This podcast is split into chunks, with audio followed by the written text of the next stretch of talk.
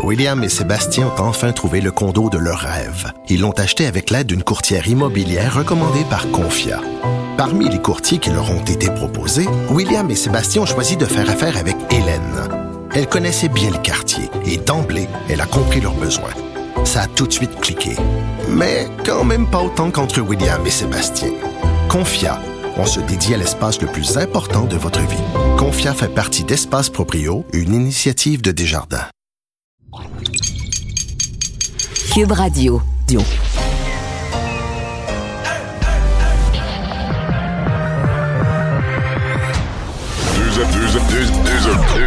Deux, animateurs cohérents, deux visions différentes. Une seule émission, pas comme les autres. Mario Dumont et Vincent Dessureau. Cube, Cube Radio. Bienvenue tout le monde, 1er décembre, le dernier mois de cette année 2020 que plusieurs ont hâte de voir se terminer, le mois de Noël. Là, on ne sait pas si on va pouvoir le fêter. Cependant, bonjour Vincent. Salut Mario. Euh, et on va tout de suite se parler un petit mot des États-Unis parce que là, euh, là c'est le bout du bout là. Ah oui. Euh, Monsieur Trump qui voit les uns après les autres des gens fermer les yeux sur les fraudes, des juges lui dire non à faire des, des, des recomptages, des vérifications, mais là, son ministre de la Justice, qu'il a lui-même nommé, Et là, c'est dans sa cour, là, sa propre cour, où effectivement, William Barr vient de déclarer à l'Associated Press que, en date d'aujourd'hui, selon lui, euh, il n'y a pas de, de preuve, d'aucune preuve que ce soit euh, de fraude euh, aux, bon, aux élections qui permettrait d'en changer le résultat. Euh, alors, en gros, c'est Joe Biden qui va rentrer le 20 janvier, que Donald Trump le veuille ou non. Ça, c'est le procureur général des États-Unis qui le dit. Et le procureur général vient d'entrer à la Maison-Blanche pour rencontrer justement Donald Trump. Quelle sera son humeur? Alors que déjà, Rudy Giuliani a envoyé un communiqué le critiquant, disant que, euh, ben, malgré le respect qu'il a pour Bill Barr, euh, c'est pas vrai. Il n'a pas fait de réelle enquête. Ça va brasser, je pense, aujourd'hui. D'ailleurs, on va vous parler d'un sondage en cours d'émission. Est-ce que les Américains croient que Joe Biden a gagné? Tout de suite, on va rejoindre Paul Larocque.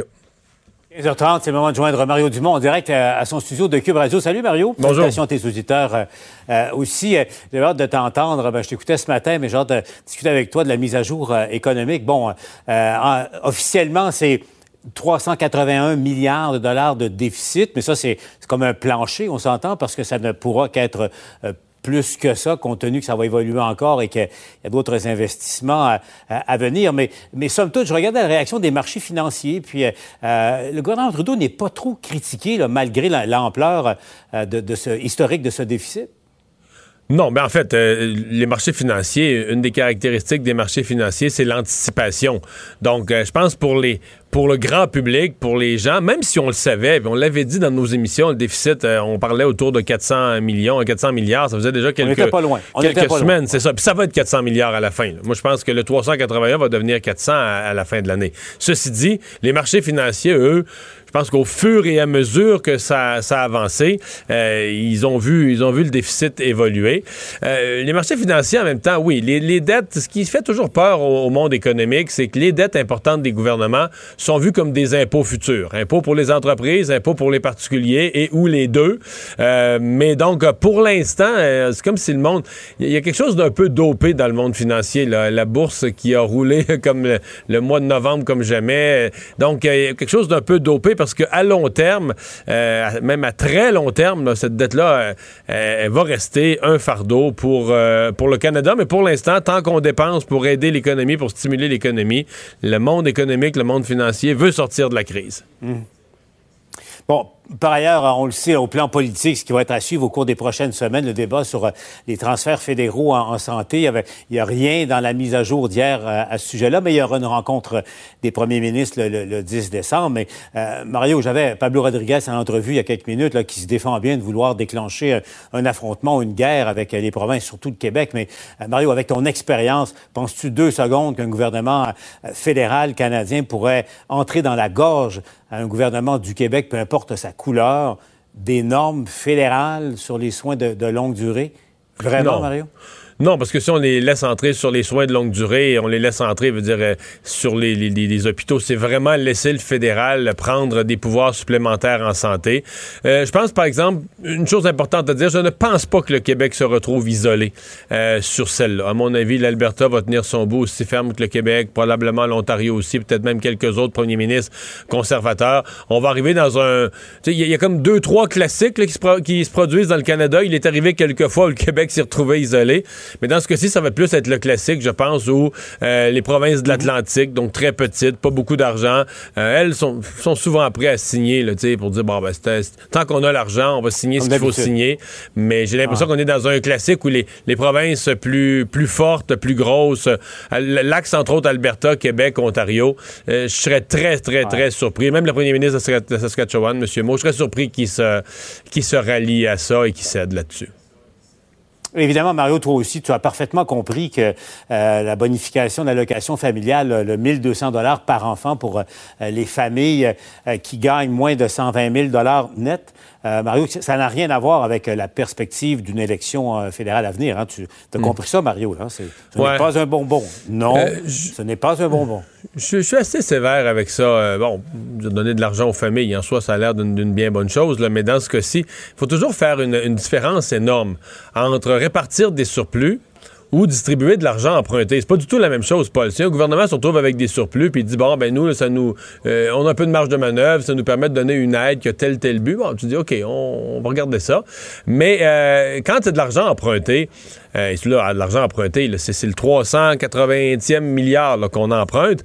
Euh, il faut forcément se demander, est-ce qu'elle vraiment, est-ce que cette aide-là va à des gens qui en ont absolument besoin? C'est un peu le critère qu'il faut se fixer. Est-ce que c'est vraiment une, une, assistance, une aide?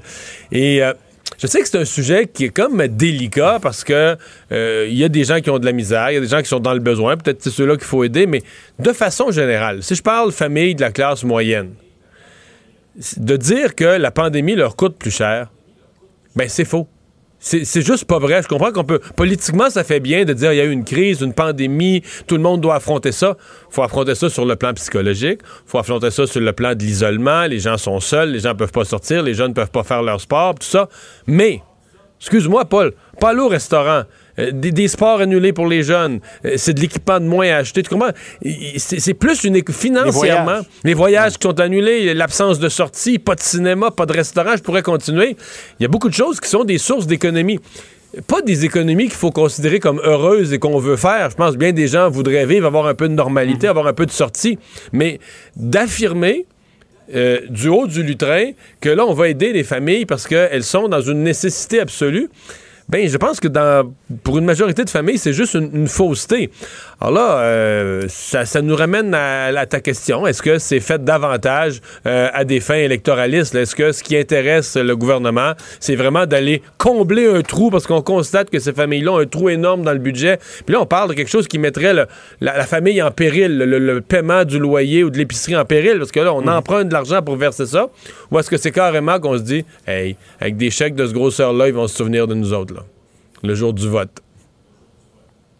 Parlons de la pandémie, euh, Mario. Bon, le point de presse est assez clair. Merci du premier ministre. Son message aujourd'hui, euh, ça va mal, on s'en va dans le mur. Le 11 décembre, au train où ça va, c'est clair. Oubliez vos plans pour Noël. J'avais la docteure Nathalie Granvaux euh, tout de suite après là, qui me disait, elle, ça fait déjà une semaine, a dit, écoutez, attention, faites pas trop de grands plans parce que ça ne sera pas possible. la réalité va nous, va nous rattraper. Mario, le problème, c'est qu'il y a des hôpitaux, là, il y en a 4-5, des, des, gros hôpitaux. Le gardeur Pierre Boucher, euh, euh, du côté de, Saguenay également, l'hôpital de Chicoutimi, qui sont carrément sur le point de, rupture de service dans certains cas. Mario, c'est de plus en plus sérieux, là. Oui, oui. Euh, moi, depuis lundi matin, quand, quand j'ai vu les chiffres, bon, jeudi, vendredi, j'étais parti du travail vendredi soir avec l'idée que, ouf, que les chiffres s'en vont pas dans la bonne direction samedi, dimanche, lundi, trois autres journées. Euh, les hospitalisations qui sont reparties euh, à la hausse quand même pas mal. On a franchi le cap des 700. On a dépassé avec le cap des 700 personnes hospitalisées ce matin. C'est toujours pas une situation hors de contrôle au Québec. Nommons-la comme c'est pas une situation hors de contrôle. Mais dans l'esprit où je me remets dans la peau du gouvernement, on veut garder les écoles ouvertes, on veut garder les emplois, donc les entreprises de production ouvertes, etc. On veut pas revivre un confinement. Euh, on, est sur un terrain, on est sur un sable mouvant, c'est un terrain extrêmement fragile, on voit difficilement comment, parce que là, si la tendance se poursuit, on va arriver au 11 décembre, on va être aux alentours des quoi, 1500 cas par jour. Mon avis, on est dans la zone. bon, là-dessus, je ne pense pas qu'on va tout interdire. Moi, je pense que le gouvernement a quand même fait le calcul que le message de tout interdire, il serait trop dur, euh, il serait trop, trop fermé. Euh, euh, est-ce qu'on pourrait réduire, par exemple, de quatre journées à deux ou encore moins de journées, demander aux gens de ne faire, si possible, qu'un rassemblement? Mais moi, je pense qu'il va y avoir un mélange de un peu plus de restrictions, mais surtout un appel aux gens de dire, regardez, on le permet. je sais que ça peut paraître contradictoire. On le permet pour ceux qui s'ennuient trop, qui, qui veulent vraiment. Mais si possible, faites-le pas. Je pense qu'il va y avoir un peu de ça. On voudra pas, on voudra pas que le, titre dans le journal, ce soit qu'on a interdit Noël. C'est trop gros, c'est trop dur, c'est trop déprimant. On va faire un appel aux gens à leur imagination. Faites-le en vidéoconférence, faites-le de mille façons, mais éviter le plus possible les rassemblements. J'ai l'impression que ça va, le message final, c'est vers ça l'entonnoir où on s'en va.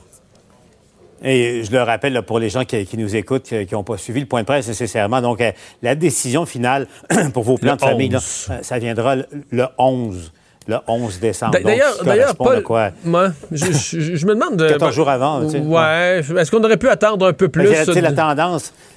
Ouais, c'est ça, on m'a expliqué. C'est parce que la tendance, au fond, il, il, il la voit, il la décèle 14 jours à l'avance. Bref.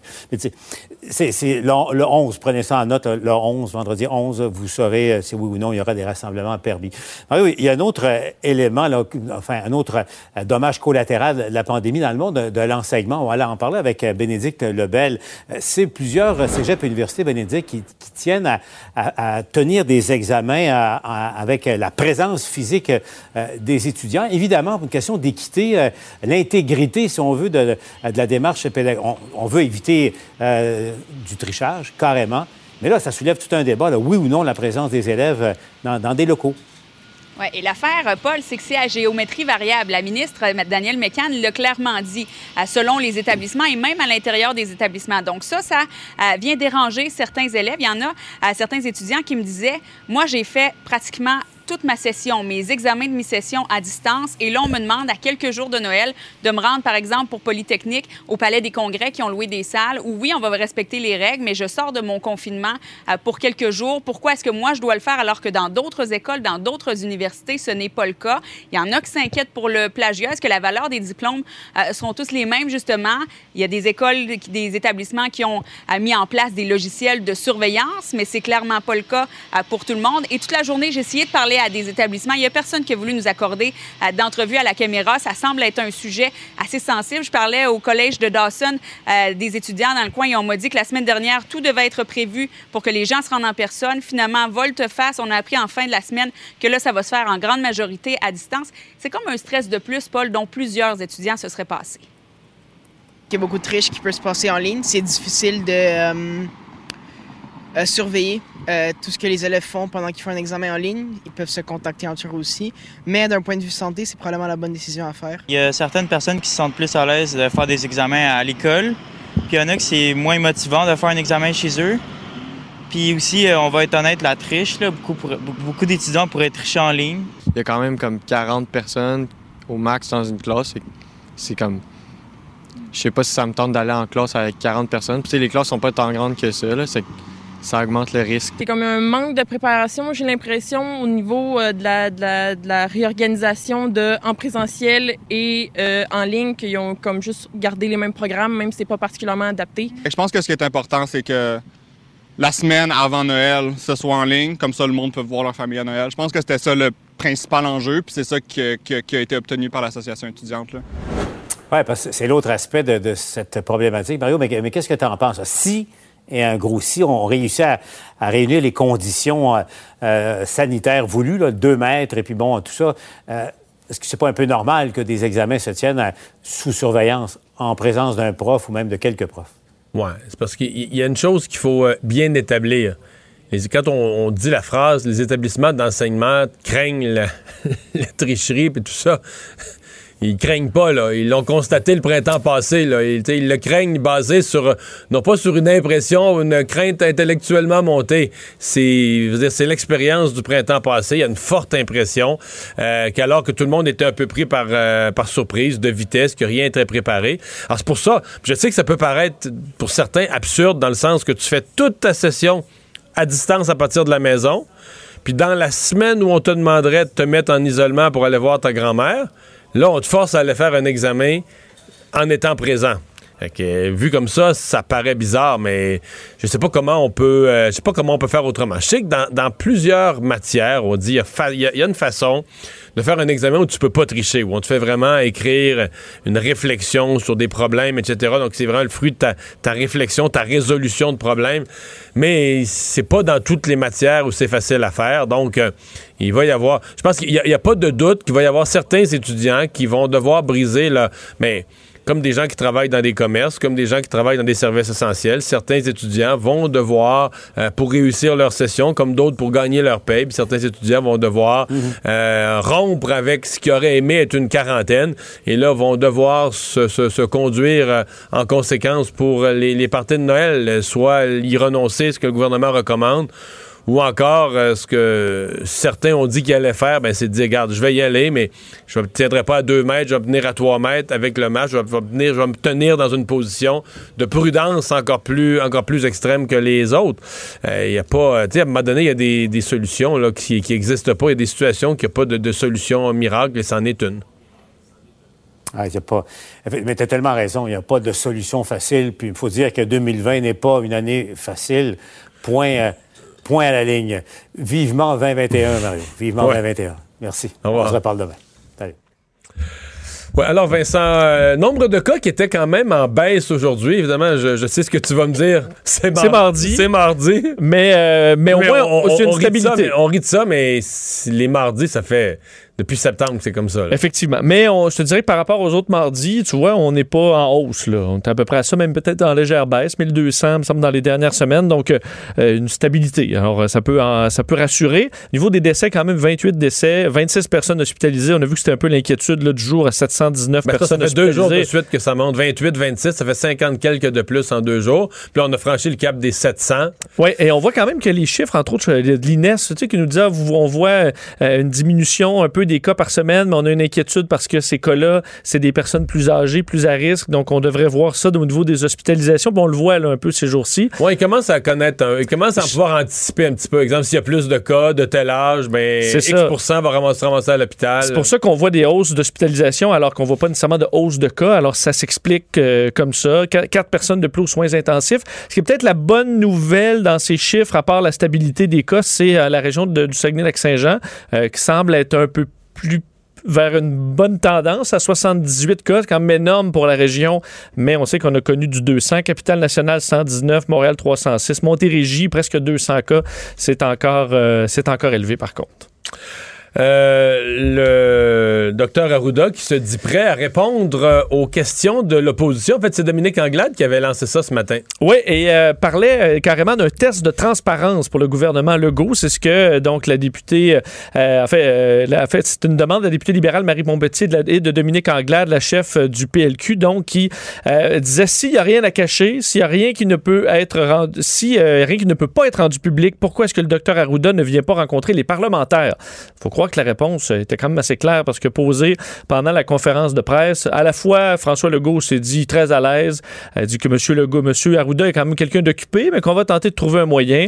Même chose du côté de M. Arruda qui disait euh, si on me demande d'être là, j'y serai.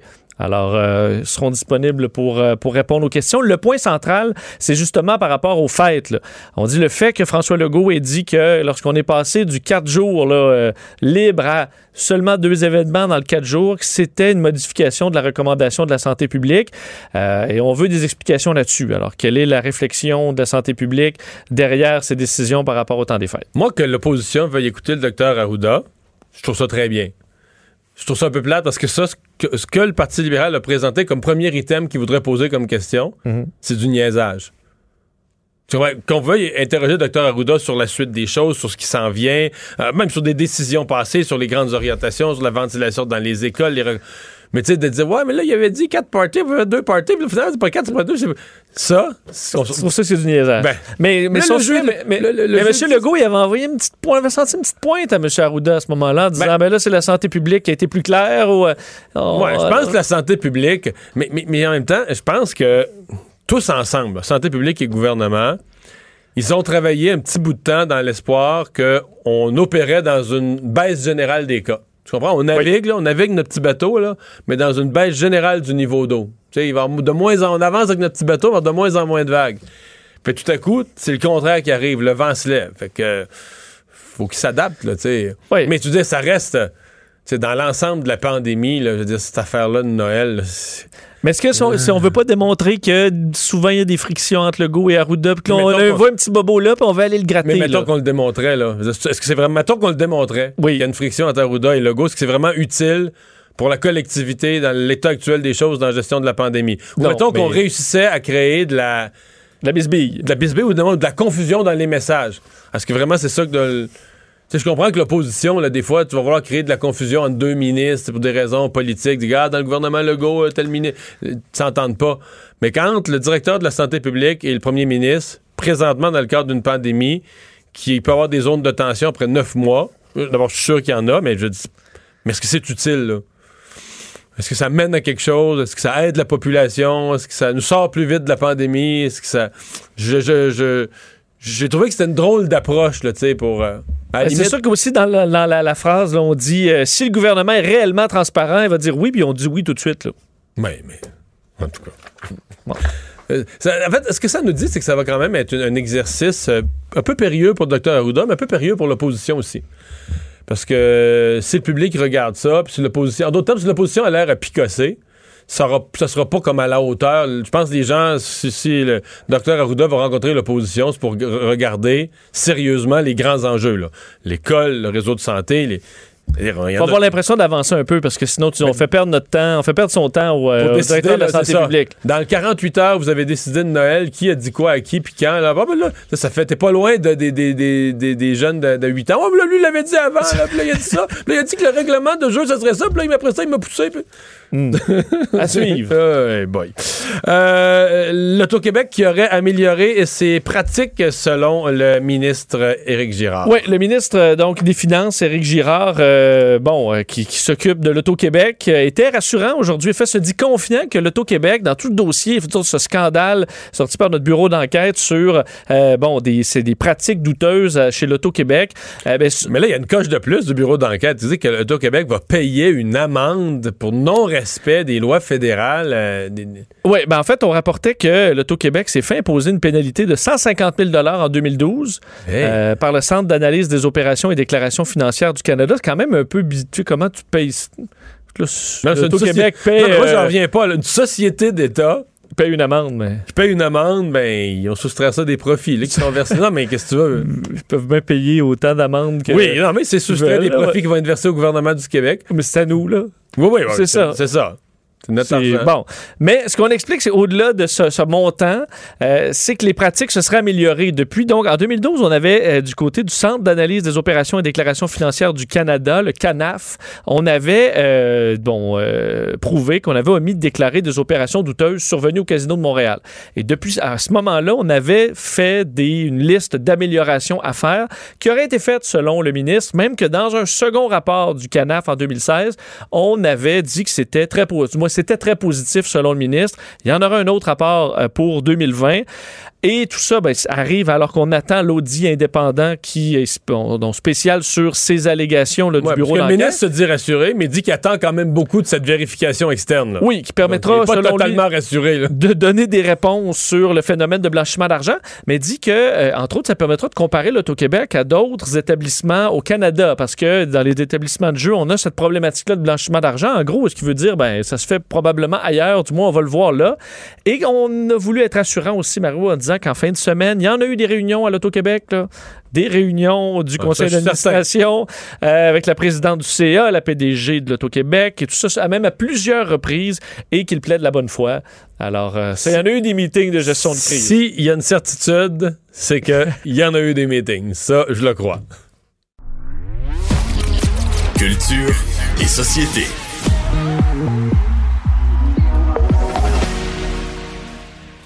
Bonjour Anaïs. Bonjour messieurs. Alors Brigitte Boisjoli qui, euh, elle, est prête à partir en tournée. Là. Là, elle est prête, comme beaucoup d'artistes, elle avait commencé une tournée, puis finalement, ben, c'est mort dans le fait. Elle a dû arrêter le tout. Alors, elle retournera sur scène. Là, on parle pas d'une tournée de spectacle virtuel. Non, non. Là, Brigitte Boisjoli a confiance et dès 2021, dès le mois de février, 14 février, là, c'est dans quelques mois à peine, elle compte monter sur la scène de la salle Albert Rousseau. Ensuite, il y a des dates à Montréal, Gatineau, Drummondville, Sherbrooke. Elle qui nous a offert il y a pas si longtemps l'album Woman où elle reprend en fait les plus grandes chansons, notamment de Loretta Lynn, Patti Page, euh, Brenda Lee. Donc, si tout va bien, vous pourrez la voir en spectacle. Et d'ici là, ben, elle se tourne vers le web, hein, comme bien des artistes, euh, live dans ton salon, qui sera un spectacle animé, ben, en fait, une émission animée par Stéphane Fallu. Donc, elle y sera le 18 décembre prochain. Elle fera aussi partie du No Show euh, du Refuge, qui vient évidemment animé par Dan Bigra, initié par Dan Bigra le 13 décembre à Radio-Canada. Bon. Et dans... Ça, c'est une... Et en, termes, en d'annonce, il y a une autre annonce, c'est qu'il n'est pas tout de suite venu le temps des cathédrales, mais il s'en vient. Hey boy! Il s'en vient. il s'en vient tranquillement. Ben, Je ben, l'ai pas ben, ben, chanté quand même. Alors, tu parles de Notre-Dame de Paris qui s'arrêtera à Montréal, à la salle Wilfrid Pelletier. Jusque-là, tout va bien. Les dates du 18, du 10 au 18 août. Mais là, on est rendu en 2022. On est rendu là, messieurs, dans les calendriers. Autant les sorties cinéma, on en a déjà jasé, vous et moi. Au niveau des gros spectacles, 2022, c'est pas tout de suite, évidemment. Donc, c'est huit représentations. Mais pour vrai, pour les fait, salles de spectacle, avec les nouvelles qu'on a sur le vaccin au Canada, à moins que le beau temps la mette fin à la pandémie ou elle la ralentisse beaucoup, ce que certains espèrent, mais l'année 2021, là, euh, peut-être dans certains secteurs, il y a une reprise possible, mais dans le secteur du gros spectacle avec des salles pleines et tout ça, 2021, euh, je, je, je, je, miserais pas de gros cash dessus. Là. Ben non, il y a pas être pessimiste puis casser les parties, mais... Mais euh, ça sent ben t'as pas tort Mario en même temps Ticketmaster disait il y a pas si longtemps travailler sur une application qui permettrait de savoir les gens avant d'entrer dans une salle de spectacle s'ils ont eu recours au vaccin. Donc peut-être tu sais si on est bien bien bien chanceux que tout ça va se faire très rapidement. Il y a des artistes comme Brigitte Boisjoli comme ben Notre-Dame de Paris, c'est quand même en 2022, Ouais. mais comme tu le Hmm. dis euh, c'est sûr que les c'est pas en 2021 que soudainement les salles seront combles. là. Je veux dire ça va falloir euh, évidemment patienter, mais quand même les billets sont en vente pour 2022 vu que c'est pas tout de suite pour les huit représentations de Notre-Dame de Paris. Tu as une nouvelle série pour nous? Nouvelle série, messieurs, euh, qui mettra en vedette une, un beau casting, je vous dirais une belle brochette d'artistes. Pascal Bussière, Vincent Leclerc, Sophie Lorrain, Émile Procloutier, Valérie Blais, Daniel Prou et plusieurs autres. En fait, c'est Sortez-moi de moi, qui est une série qui sera présentée au printemps prochain 2021 sur Crave et au euh, Super Écran. Six épisodes d'une heure et c'est imaginé, entre autres, par Sophie Lorrain et Alexis Durand-Bro. Les deux qui ont travaillé ensemble euh, sur Au secours de Béatrice, qui mettait, évidemment, on était dans un hôpital, on mettait la santé mentale de l'avant et c'est euh, ce qu'on veut faire encore une fois dans cette série-là. Donc, on va suivre l'histoire du docteur Justine Mathieu, euh, interprétée par Pascal Bussière, qui, bon, suit évidemment de nombreux patients et celle-ci va faire la rencontre de David Ducharme, euh, interprété par Vincent Leclerc. Les deux vont tomber en amour, mais David Ducharme est bipolaire. Donc, c'est vraiment, euh, encore une fois, là, au niveau du système de la santé que la- le, le- le mystère et euh, l'intrigue va se dérouler. Ce sera disponible en français et en français sous-titré en anglais. Bon. Bons acteurs, bons producteurs, ça promet? Ben, tout est là. Tout est là pour un succès. L'interprète de Juno dévoile sa transidentité. Exactement. Donc, est-ce que vous- je vous dis Ellen Page, est-ce que vous savez de qui je parle? Oui. Bon, non, l'actrice ben, parce que j'ai vu beaucoup la nouvelle aujourd'hui, Ah, mais, je, mais je, je reconnaissais, ah, au nom, je l'aurais pas reconnu, mais j'ai reconnu euh, son visage. OK, bon, ben, le, le film Juno, je dis qu'il avait connu vraiment un méga succès. Ellen Page, à l'époque, qui avait été en nomination quand même aux Oscars, Ah, ok. Golden Globe. Je viens de le googler, oui. OK, c'est ça. Donc, cette actrice-là, en 2014, messieurs, au mois de février, euh, lors d'une euh, conférence sur la communauté LGBTQ+, avait euh, fait son coming out. Donc, elle avait euh, annoncé être homosexuelle, disant tannée d'être se cachée, qu'elle voulait être elle-même le plus authentique possible. Et là, aujourd'hui, en début de journée, sur sa page Facebook, elle est arrivée disant maintenant s'identifier comme un homme trans du nom de Elliot, disant bonjour les amis, je veux partager avec vous qu'à partir de maintenant, je suis il, que mon nom c'est Elliot, que je me sens chanceux de pouvoir écrire ça, d'être ici, que enfin je m'assume entièrement. Il dit plus loin dans le message qu'il a peur évidemment de l'envahissement, de la haine, euh, des blagues, de la Mm. violence. Et là, commence à décrire un peu toutes les violences faites dans les dernières années ou encore juste en 2021, qu'il y a eu une quarantaine de meurtres à l'égard de jeunes femmes trans, majoritairement noires, qu'il y a de nombreux suicides. Euh, le message se termine en disant qu'il embrasse de plus en plus euh, qui il est, qui se permet de rêver. Donc, évidemment, ça a été une grosse nouvelle. Et à partir de maintenant, on ne dit plus Ellen Page, mais c'est la- l'acteur plutôt Elliot Page. Sauf que là, si on revoit le film, Elliot Page. non, mais il jouait un rôle de femme dans le film, ça devient de l'appropriation. euh, Non? Non. Mario, cherche pas à com- complique pas, complique pas les affaires. Mario, il aime ça, Vincent, compliquer les affaires. Oui, je. Ben non, mais si c'est fait dans le passé, c'est fait dans le passé. Ah, OK, Euh, OK, OK. Mais là, c'est- maintenant, c'est Elliot. C'est il à partir d'aujourd'hui. OK. Dans le communiqué, Exactement. c'était Bon. c'était il. Euh, parlons des chansons les plus écoutées en 2020 sur Spotify. Sur Spotify, je vous dirais que le rap, messieurs, a la cote et pas à peu près. Donc, Bon. les artistes les plus écoutés au Canada, en première position, à la grande surprise de tous, c'est Drake. On retrouve Juice WRLD, Eminem, Weeknd, Post Malone. Il n'y a aucune, mais aucune femme là-dedans. Euh, au Québec, c'est très Même similaire. pas Dua Lipa ou... euh, Non, non, non, c'est les cinq, là, en termes d'artistes. Il y a zéro comme dans Ouellette de filles. Au Québec, Vincent, c'est la même chose. Mais, Drake, Juice WRLD. Justin Trudeau laisse faire ça. Ben, il, en laisse faire des affaires, Justin Trudeau, je te dis. Pop Smoke, Post Malone, Eminem, donc c'est vraiment des gars qui sont de l'avant. Toutefois, euh, si je vous dis au Canada, la chanson la plus écoutée cette année, c'est The Weeknd et celle-ci, Blinding Lights.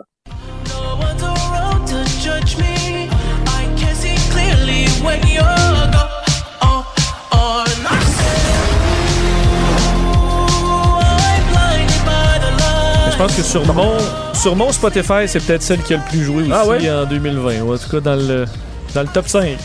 Ah ben écoute, en plus, il a été partout, il sera partout encore en 2021 week-end.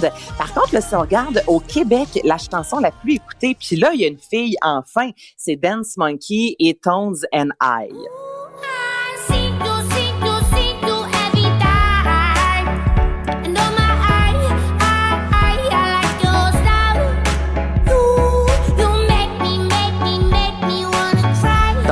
toute cette liste-là, Mhm. il y a au moins une femme. Et si justement, ce matin, je parlais avec euh, Benoît des chansons les plus euh, chasamées, parce que c'est ça hein, aussi, à la fin de l'année, le souvent, on commence à ressortir le top des meilleures chansons de l'année. Mais là, il y a Spotify, euh, Shazam plutôt, qui a présenté les chansons les plus chasamées depuis sa création en 1999. Et c'est celle-là, celle que vous entendez, Dance Monkey, Tones Ah ouais. and I, Mais- qui a été chasamée plus Mais de c'est logique parce que tu 36,6. l'entends quelque part, puis c'est vrai que c'est un verre d'oreille à la croche. Puis c'est quoi cette chanson-là? Et il y a aussi le fait que tu, cette fille-là, Mario, vous- il y a un an, on la connaissait pas. Cette fille-là a officiellement commencé. Elle chantait dans les, dans les bars, elle chantait dans la rue. Et c'est vraiment vers 2018 qu'elle a commencé. Je veux dire, donc, tu sais, Shazam, c'est ça aussi. Tu sais, ce sont des artistes qu'on connaît pas nécessairement, mais c'est un verre d'oreille, comme tu dis, et c'est officiellement devenu. euh, la chanson, elle a même euh, réussi à déloger Avicii, qui était numéro un depuis euh, fort longtemps avec Wake Me Up. Donc, au moins, c'est une femme. Il y en a une dans tout ça. Mais c'est vrai que c'est intéressant le- le- ce que Shazam apporte parce que c'est pas le côté d'une vedette qui peut attirer de ses fans. C'est enlevé parce que là, tu à chaque fois que tu Shazam, c'est que tu sais pas c'est quoi. Tu fais juste aimer l'air que tu entends. Donc c'est quand même, c'est révélateur. C'est moi- très révélateur. Tu as tout à fait raison. Moi, je suis pas un gros rare. utilisateur de Shazam, mais c'est comme ça que j'ai découvert un groupe que j'ai écouté, euh, euh, Imagine Dragon. Ah, bon. La première chanson, It's Time, tu sais, il y a un beat dedans, pis tout ça, puis je l'ai entendu quelques fois, puis à chaque fois que j'entends ça, je trouve ça bon, là. Je sais pas c'est quoi. Je sais pas c'est quoi. C'était les débuts. Imagine Dragons, on connaissait pas ça, là. Tu sais, je veux dire, euh, si t'es jamais venu à Montréal, on- c'était un groupe, ou peut-être qu'il est déjà venu, mais c'était un groupe plus obscur. Puis ça, c'est la première chanson qui était connue, puis euh, Après ça, c'est devenu trop mainstream. là. T'écoutais plus ça. Non. exactement ça. C'est excellent. Ouais, Oui, ben oui, c'est bon. exactement ça. Non, après ça, et j'étais là presque à chaque fois qu'ils sont venus euh, au Québec, mais pas euh, sous la pluie. euh, Ouais, moi j'ai juste vu deux chansons. pas à sous Québec. la pluie euh, aux plaines d'Abraham. Hey, merci beaucoup, euh, Hey, ça me fait À demain. plaisir. À demain. J'accepte avec, euh, avec fierté la direction, les commandes. Non, non, pas les commandes. Votre maison, c'est un espace où vous pouvez être vous-même. J'accepte d'être l'entraîneur-chef des Orignaux Atomes 2B de l'école. Mon amour, moins fort, la petite dame. Ah, excuse, excuse.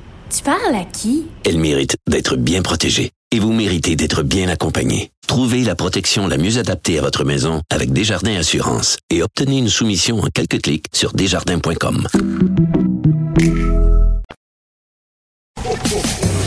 Mario Dumont et Vincent Dessureau. Joignez-vous à la discussion. Appelez ou textez le 187 Cube Radio 1877 827 2346. Sondage qui a attiré mon attention aujourd'hui euh, sur euh, les perceptions suivant les élections américaines. On parle tout de suite à Jean-Marc Léger, président de la firme de sondage du même nom. Bonjour Jean-Marc. Oui, bonjour Mario.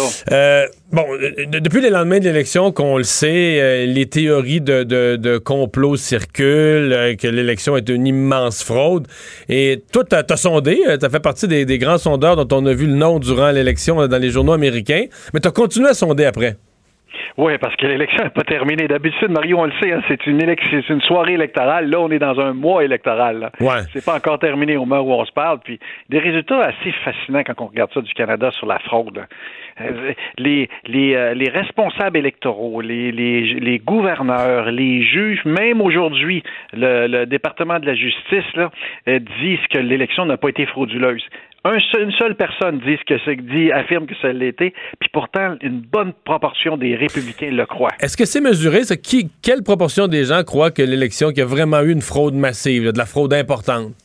Vous voyez, au total, là, c'est le tiers des Américains. Donc, 36% des Américains disent qu'il y a eu une fraude, mais chez les républicains, c'est 73% Fait que le trois quarts de ceux qui ont voté pour M. Trump pensent qu'il y a eu une fraude. Vous Sans, l'impact sans après, aucune là? preuve. Même si les tribunaux, même si... Ben, on est dans un monde où les faits sont pas bons. Par exemple, sur Internet, moi, je lançais de mon compte Twitter aujourd'hui. Expliquez-moi pourquoi vous pensez. Puis là, vous avez toutes sortes de théories qui sont lancées, toutes sortes de sites Internet qui produisent n'importe quelle absurdité. Là. On est vraiment dans la théorie du complot, là, que Donald Trump, dans le fond, allume à tous les jours, sans arrêt, et seul, et malgré tout, les gens l'appuient. Tout le reste du système a rejeté la notion de fraude, mais lui, il persiste. Puis ce que ça crée, c'est que ça crée les gens. Il y a encore 40% d'Américains qui pensent que, euh, euh, que- que- pardon, 20% d'Américains qui pensent que Trump sera président Bon, pour les quatre prochaines années. Ça, c'est la question qui a attiré mon attention. Donc, on a une investi- On peut penser, mettons, là, à la limite, là, on peut vraiment être convaincu qu'il y avait une fraude en dessous de ça, puis même s'il n'y a aucune preuve, puis qu'il n'y a aucun tribunal qui a don- rien à donner prise à ça, mais tu le penses quand même. Mais là, on demande aux gens, le 20, jan- le vient- le 20 janvier prochain, il y a assermentation. Qui sera assermenté? Il y en a encore une tranche importante, 20% de tous les Américains qui pensent que ça va être Donald Trump, qui ne pensent pas que ça va être Joe Biden qui va être assermenté le 20. Oui, et 44% des républicains pensent ça. Quand vous voyez leurs commentaires un peu partout, c'est du style Ah, de toute façon, à la fin, c'est la Cour suprême qui décide, puis ils sont du côté de M. Trump. Ils vont toujours trouver une excuse. Puis le lendemain, ils vont encore trouver une excuse pourquoi ils se sont fait voler l'élection. On est vraiment dans une dynamique qui, est- nouvelle. hein. Ce qui se passe aux États-Unis, c'est ce qui va se passer les prochaines années partout dans le monde. hein. Ce type de genre de personnes-là qui sont comme font partie d'une secte puis qui voient des complots partout, puis que Donald Trump a réussi à, à- à allumer. C'est quand même particulier qu'après l'élection a eu lieu le 3 novembre, on se retrouve au début décembre, un mois plus tard, puis il y a des gens qui sont encore convaincus que Donald Trump va gagner. Mais ce qui est un peu fou, c'est que, euh, mettons euh, aujourd'hui, là, William Barr. Et ça, c'était le ministre de la Justice de Trump. Il l'a défendu tous azimuts. Écoute, il l'a défendu, euh, Jean-Marc, à quelques moments où c'était gênant. Mais M. Barr trouvait une façon de pas trop perdre la face, d'arranger ça, défendre Donald Trump. Mais là, lui, qu'est-ce que tu veux, donné les faits, que tu travailles en droit, tu es avocat, les faits, c'est quand même fort. Il dit non, on n'a pas de preuves, rien qui nous permet d'affirmer que l'élection aurait, été victime de fraude, qu'il aurait pu changer le résultat. Et là, la campagne de Trump qui tombe dessus, ça veut dire que les partisans de Trump, eux autres, là, ils se disent que. Ils disent pas que Barr euh, a constaté la réalité. Ils se disent qu'il il a été acheté comme les autres. Bon, il est rendu dans le. C'est ça qu'ils pensent? Exact. Pourtant, Trump, c'est le système. Mais les gens pensent que c'est un anti-système, que dans le fond, qui est tout seul à, se battre contre le système, alors que, tu sais, en bout de ligne, là, c'est lui, et William Blair, Barr, c'est la création de Donald Trump, c'est son appui le plus indéfectible. Et lui, aujourd'hui, le dit publiquement. Ce qui me surprend, c'est qu'il le dit publiquement. Qui est arrivé avec la conclusion qu'il n'y a pas de fraude, ça, ça c'est normal, il n'y en a pas eu de fraude. Mais est-ce qu'il y a le choix, Jean-Marc? La question va y être posée. Tu sais, à un moment donné, la question t'est posée tout le temps. T'es ministre de la Justice, puis le président du pays dit qu'il y a eu fraude massive. Si tu, tu vas voir, tu vas avoir la question un jour qui va t'être posée, Monsieur le ministre de la Justice, vous faites quoi, là? Mais aujourd'hui, il y a dû avoir une discussion à la Maison-Blanche avant entre le ministre de la Justice et son président. Ça n'a pas dû être rose-rose, là. Parce que c'est encore un républicain. Là, depuis une semaine, ce qu'on assiste, c'est des représentants électoraux républicains comme au Michigan. Des, c'est des gouverneurs républicains comme en Georgie et en Arizona. Des juges nommés par Donald Trump. Qui, et, et en plus, maintenant, le ministre de la Justice nommé par Trump, ils disent tous, ce sont tous des républicains, qu'il n'y a pas eu fraude. Et malgré tout, vous avez des républicains qui croient encore que la fraude, la fraude existe. On n'arrivera pas à s'en sortir de là. Vous savez pourquoi Donald Trump fait ça? hein? C'est une question d'image. Il va être capable de dire pendant quatre ans qu'il n'a pas perdu. Il va maintenir son discours qu'il n'a pas perdu. Mais derrière ça, ce qui a été révélé par le New York Times, c'est qu'il a, a réussi à aller soutirer 150 millions de dollars parmi ces gens-là qui le croient aujourd'hui pour payer ses dettes puis préparer peut-être une prochaine campagne électorale. Il y a une question d'argent d'entretenir ça aussi longtemps. Là, parce que vous savez, il y a des annonces partout aux États-Unis. Là, financer la campagne, dit défendez la démocratie. Hein? Et 75% de cet argent-là s'en va dans un fonds pour la candidature de M. Trump. Parce qu'on a vu justement la réponse euh, de, de l'équipe Trump de, de- de défense, là, donc dirigée par Rudy Giuliani, qui a envoyé un petit communiqué tantôt pour dire, euh, avec tout le respect qu'on a pour, euh, pour, pour William Barr, euh, il n'a pas fait la, la- la moindre enquête que ce soit sur bon, toutes les preuves qu'ils ont amenées de fraude, de fraude massive.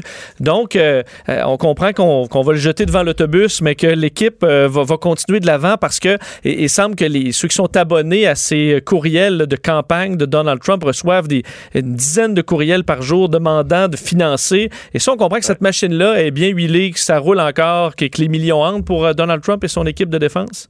Oui, ramasser de l'argent. Par contre, en cours, euh, Giuliani et son équipe ne sont pas nécessairement bien huilés. Là. Mais il y a rien, il y a- ils ont rien 39 gagné ou presque. 40. 39 causes sur 40 qu'ils ont perdu. La seule cause qu'ils ont gagnée, c'est en Pennsylvanie pour être capable de dire qu'il y a certains votes qui sont arrivés après le 3 novembre qui ne devraient pas être comptés. Mais ils n'étaient 2016. même pas comptés. C'est des, votes qui que ça- étaient ça toujours pas comptés, qu'ils sont sans doute jamais, mais c'est des votes qui étaient même pas comptés dans le résultat. Exact. Mais là, moi, je pense qu'avec M. Barr aujourd'hui, là, on arrive à l'effet domino. C'est-à-dire que c'est intenable pour les sénateurs républicains, pour les représentants républicains de continuer à soutenir Donald Trump. Il y a un moment donné où ça va Et on y arrive, là. Parce qu'on a fait le tour de, de, l'ensemble des causes. Il en reste encore une dizaine de causes qui sont pendantes. Là. On arrive à la fin du processus. Les États ont certifié les élections, c'est-à-dire les, les États clés. Les sept États clés ont certifié la, la victoire de M. Biden. Et là, on arrive au ministre de la Justice qui dit qu'il n'y a rien eu. Fait que là, quand tu es sénateur républicain, là, tu peux pas tenir longtemps. là. parce que là, les gens vont commencer à réagir. Et ce qu'on me dit, euh, euh, Mario, et ce qu'on me dit, là, c'est que les sondages internes en Georgie, parce qu'une élection en Georgie le 5, ju- le 5 janvier, sont catastrophiques pour les républicains. Et donc, ça voudrait dire qu'ils perdraient aussi le pouvoir au Sénat. Et ça, les républicains ne l'accepteront pas. Là. Ben, C'était ma prochaine question parce qu'on comprend que là, ce qui va s'en venir dans les prochaines, prochaines semaines, c'est justement la Georgie. Est-ce que pour les républicains, dire, ben là, nous, euh, c'est plus Trump là, qui est rendu Trump, il sera plus là à partir du 20 janvier, mais il faut à tout prix garder euh, le Sénat républicain et qu'à un moment donné, on va dire, ben c'est Trump qu'on va larguer. là. Est-ce est-ce que, tu- je pense qu'il y aura une cassure et que vraiment, on on va le sentir, ça, dans les prochains jours? Là, c'est une question. Là, maintenant, moi, à mon avis, ça, ça commence. Il y, y a un rouleau compresseur qui s'en vient, là, puis c'est inévitable. Là. Euh, la seule chose qu'il y a quand on dit que Trump sera plus là, Trump va toujours être là. C'est vrai. C'est vrai. Même s'il sera plus président, il va être là avec sa, sa, sa, sa fortune de derrière et avec son, son influence auprès des militants. Il faut comprendre là qu'il y a eu des élections au Sénat. Il y a 50 sénateurs républicains, 48 sénateurs démocrates. Il y en a deux qui sont en deuxième tour le 5 janvier dernier. Et ça, ça fait toute la différence à la fin pour voir si toutes les législations vont être passées ou pas au Sénat. Fait que ces élections-là sont majeures. Et là, le travail de SAP de Trump à tous les jours leur, code- leur coûte des votes. Oui, on, on parle qu'il y a 40% des républicains qui disent que Biden va, que, que Trump va gagner, mais il y a quand même 60% des républicains qui ne croient pas. Là. Les républicains, c'est pas tous des cons non plus. là. Euh, Il y a des gens là-dedans qui, réfléchissent, là, puis en bout de ligne, là, il est en train de perdre des votes. Ça va lui faire mal. Il a commencé sa carrière sur une théorie du complot en disant qu'Obama était pas né aux États-Unis, puis il va terminer sa carrière politique à une autre théorie de complot. Jean-Marc, euh, euh, les, gens, ont l'impression que le sondeur n'étudie que les, opinions politiques, parce que c'est les sondages politiques qui font les nouvelles, mais vous finissez par étudier un peu toutes les mentalités, toutes les pensées des gens. Ça pour moi, on est très, très, très proche d'une secte. C'est-à-dire, quand on croit euh, quelque chose, on croit quelque chose et un gourou, indépendamment de tous les faits, là, de, de, de, de, la masse des faits, qui qui est un mur de faits qui est devant toi. Euh, Je veux dire, euh, comment je dirais ça? Tu sais, mettons que tu voulais détruire la société américaine, là, je te dirais entre... tu, entre euh, mitrailler euh, euh, avec des F-18 tous leurs- toutes leurs installations aéroportuaires, euh, détruire leurs sources d'énergie, ou implanter 36% de la population qui croit plus aux institutions, D'après moi, c'est le dernier qui est le pire. En tout cas, moi, en termes de. Je suis en langage de guerre, là, mais de détruire un pays, de détruire une société, de détruire sa capacité de fonctionner. Est-ce que tu peux fonctionner dans un pays avec 36% des gens qui croient plus en rien, là, qui croient plus dans le système, qui croient plus. Ils croient un homme, qui est un malade accessoirement, mais qui croient un homme et qui ne croit plus en rien, les élections, le gouvernement, le président Biden qui va avoir été élu par la majorité, on croit plus en rien. C'est assez épeurant, là.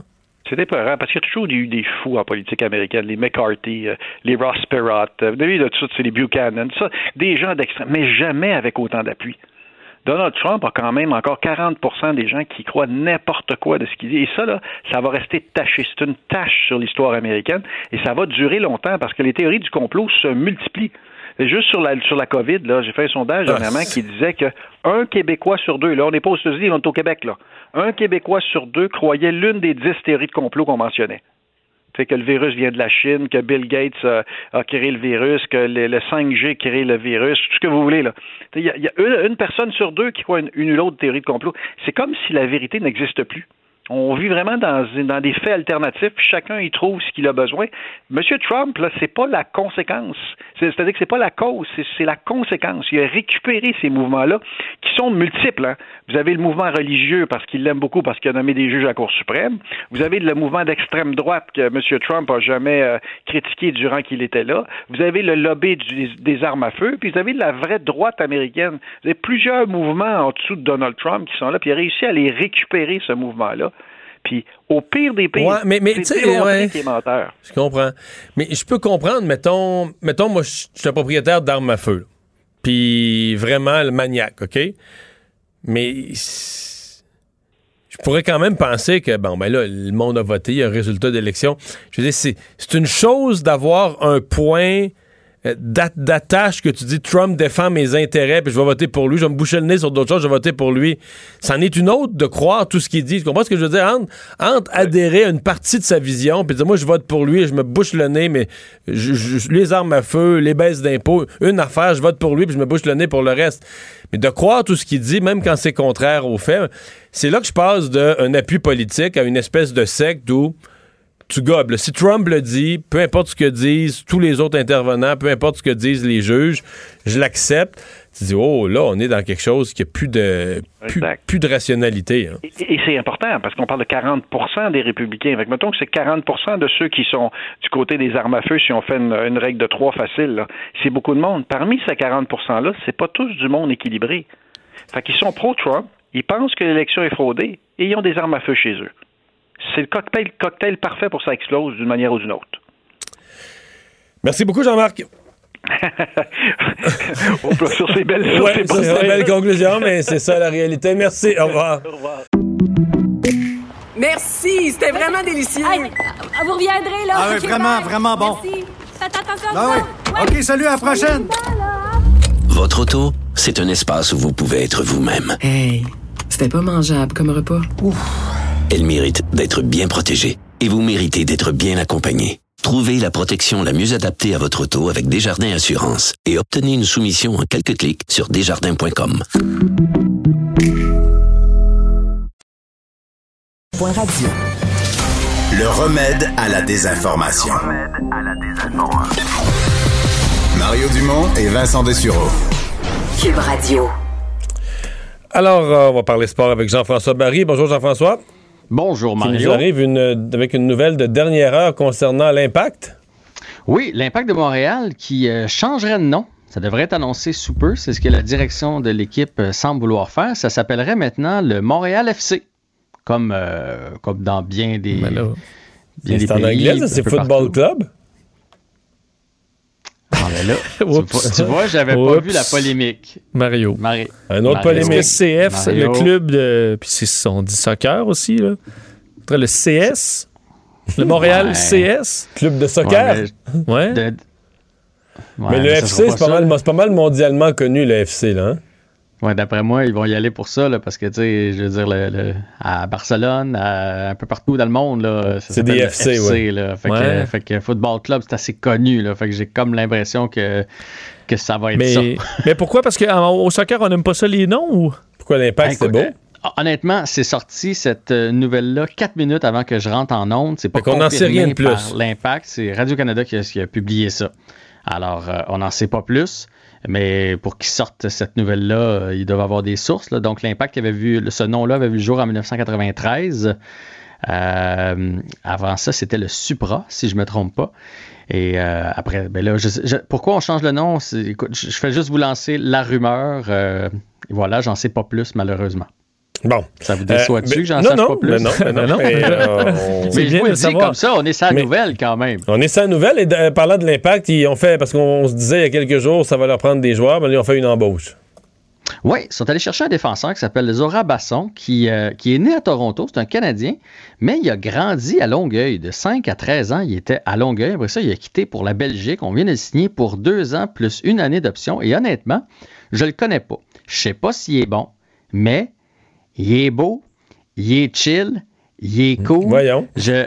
Non, mais honnêtement, tu sais, on, on- l'autre fois, on parlait de visages auxquels euh, s'attacher. Euh, tu vois que c'est un jeune qui, qui est habile sur les médias sociaux. Là. Il a déjà publié euh, une, une- vidéo de lui euh, saluant Montréal. Tout Ça, tu- je pense que ce kid-là, je te le dis, là, il, il- y a tout. Il y a vraiment tout là, pour, pour faire fureur ici à Montréal. D'ailleurs, on peut écouter la vidéo qu'il a publiée. On ne l'a pas. C'est-tu vrai? Désolé, on ne l'a pas. Ça... Comédie à l'oreille. Bon, Ah, bon, ben. on l'a pas. Mais dés- désolé, j'avais envoyé ça tantôt. Mais bref, euh, il dit qu'il est content de revenir chez lui, que c'est un rêve euh, de jeunesse, puis qu'il a super hâte de jouer pour, euh, pour Montréal. Et euh, ben, vous, vous- je vous dis, vous irez voir, euh, il y, a- il y a vraiment une gueule de, de Mais là, est-ce qu'il va être sur le terrain pour le match en CONCACAF euh, mi-décembre? Hmm, ça, c'est à suivre. Il m'a dit de quoi, si, euh, si on veut l'amener, il va falloir qu'il s'en vienne bientôt parce qu'il y a une quarantaine à respecter, bien sûr. Le match est le 15 décembre, donc il reste exactement 14, 14 jours, ouais. Hmm, Ouais, ouais. Mais la bonne nouvelle, c'est qu'il est surtout signé pour l'an prochain. Là, on sent que l'impact, l'impact ou le Montréal FC, là, je ne sais plus comment l'appeler, honnêtement, ils ont un peu renoncé au 15. là. On- il- personne ne va oser le dire, là, mais je pense pas qu'ils sont en train de bâtir pour le 15, ils sont en train de bâtir pour l'an prochain. C'est ça qui est important pour eux autres. On a vu hier, on parlait de Routy qui est allé se faire tout de suite réparer le genou. Euh, je pense qu'on est là pour, euh, pour l'année prochaine. Et euh, ben, tant mieux, c'est un, c'est un- c'est un joueur qui parle français, qui parle québécois, qui est capable de s'adresser à, à la foule. Puis, euh, il y a un petit quelque chose, je vous dis, il y a un petit quelque chose, un peu Max Domi. Tu sais, Max Domi, il a une belle gueule, Ouais. il savait parler aux médias, tout ça, là, un peu ce genre de gars-là. Bon. Et euh, on a quand même hâte que le hockey recommence. Et il y avait le débat dans les dernières semaines. Est-ce que la LNH recommence pendant le temps des fêtes ou pas? Finalement, il faudra attendre au, euh, au moins au 1er janvier. Ah, écoute, la Ligue dit encore le 1er janvier, mais aujourd'hui, il y avait une réunion des 16 joueurs qui représentent, dans le fond, les joueurs. là. il y a un comité de 16 joueurs, puis eux autres, euh, ce qu'ils ont laissé entendre à Pierre Lebrun, c'est que c'est impossible maintenant là, pour le 1er janvier. Ah, bon. Euh, pour, pour On est rendu raisons. au 15 janvier Ouais. ou? Ben, eux autres disent entre le 20 janvier et le 1er février. La raison qu'ils ont donnée, c'est que, bon, ils se sont pas encore entendus, c'est pas encore signé, première des choses. Deuxième des choses, c'est qu'à partir du moment où tu dis go, là, OK, go, mettons que ça arrivait le, le 10 décembre, là, c'est signé, puis euh, on y va. Mais là, les joueurs européens, là, puis là, on parle pas juste de ceux qui ont été prêtés, il y en a qui sont dans leur famille, présentement, euh, en Russie, en Finlande, en Suède. Les autres doivent s'en venir, puis quand ils arrivent ici, ils doivent respecter une quarantaine de 14 jours. Ouais. Et après ça, les joueurs disent que c'est un minimum de deux semaines de camp. C'est pas parce que la quarantaine finit le 28 décembre qu'on commence la saison le 1er janvier et tu as besoin d'une mise en forme, tu as besoin d'un camp d'entraînement. Puis moi, pour avoir, vous vous souvenez, j'avais parlé avec euh, Vlasic il y a quelques semaines dans Avantage numérique. Puis j'avais senti que pour eux autres, pour 10 jours, mettons, là, ils préféreraient de loin passer Noël en famille. Tu sais, pour 3-4 games de plus, le temps qu'à faire des concessions. Mais là, quand on coupe fois- des matchs, là, on coupe pas encore plus leur revenu? Oui, mais tu sais, le pourcentage va être tellement minime qu'on joue rendu euh, là, 48 matchs ou 52 matchs. Là, je pense pas que ça va faire une grosse différence. Puis lui, il me disait, ça il me disait, tu sais, tu sais quand la dernière fois que j'ai passé Noël en famille, moi, là? Ça fait un bail, là. Parce qu'à chaque année, tu sais, des fois, ils ont le 24 de congé, puis là, ils reviennent vite, vite, ils voient leurs femmes, leurs enfants, mais ils voient pas personne d'autre. Euh, puis quand c'était, quand ils étaient juniors ou Ligue américaine, c'était un peu la même, des- la même Ouais. chose. Fait que, fait que rendu là, pour, tu sais, pour une semaine de jeu de plus ou deux semaines de jeu de plus, je pense que le, le souhait des joueurs, c'est de commencer à l'entour de la mi-janvier. Mais les, les- les dirigeants de la Ligue nationale, eux autres, ont dit non, non, non, c'est toujours 1er janvier qui est le but visé. Mais je, comprends la logique des joueurs, de dire on, on a besoin de 28 jours. À partir du moment où on signe, on a besoin de 28 jours avant de jouer le premier match. Et à moins que je me trompe, on est le 1er décembre. Fait que 28 jours, ça nous amène déjà au 29 décembre. Ouais. Mais il n'y a, pas de risque qu'il n'y ait pas de, pas de saison du tout, là. Ben, moi, de ce que j'ai compris, c'est le droit de télé de NBC aux États-Unis. Là.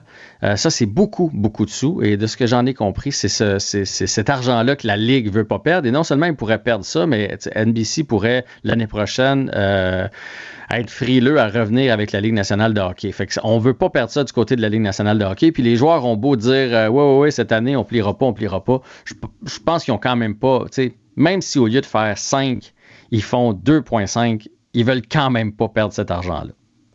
quand même un mystère pour moi comment ils vont faire pour, mettons, euh, 48 ou 52 matchs, c'est plus que la moitié d'une saison. S'ils commencent, mettons, le 1er février, là, il reste euh, février, mars, puis normalement, tu commences les séries le 8 avril, 10 avril. Là, Là, ils repousseraient les séries. Euh, Moi aussi, l'autre fois, j'ai essayé de rentrer ça. Le calendrier va être vraiment serré. Euh, Puis là, c'est sûr qu'on parle de peut-être de mini-ville-bulle. fait que c'est peut-être plus facile de jouer plus de matchs parce qu'il n'y a pas de voyagement. Là. Tu t'installes à Edmonton, peut-être que là, tu peux faire un 6 en 9. Là. Tu sais, Fait que ça fait beaucoup de matchs en peu de temps. Bon. Puis probable, il parlait peut-être d'un 3 de 5 comme première ronde des séries au lieu d'un 4 de 7 pour sauver du temps parce que on veut pas dépasser, si je me trompe pas, c'est le 23 juillet. 23 juillet, c'est jour 1 des Jeux olympiques et encore là, le, le diffuseur américain a les Jeux olympiques. Fait que lui, à partir du moment où ça commence, là, il veut plus rien savoir de présenter des matchs de la Ligue nationale de hockey. Fait que on a comme on a un deadline cette année, on peut pas l'étirer jusqu'à la fin août. Là. Ligue d'hockey junior majeur, euh, une longue pause? Ouais, euh, ce matin, on, avait comme information qu'on arrêtait là et qu'on reprendrait le 1er janvier, mais finalement, Gilles Courteau a annoncé tantôt que c'est jusqu'au 17 janvier 2021, la pause, au minimum. hein. C'est ça qu'il faut se rappeler, là. Euh, quand on regarde la situation, puis j'imagine que vous avez écouté le point de presse comme moi. Ouais. Euh, On s'en va ça- pas dans la bonne direction.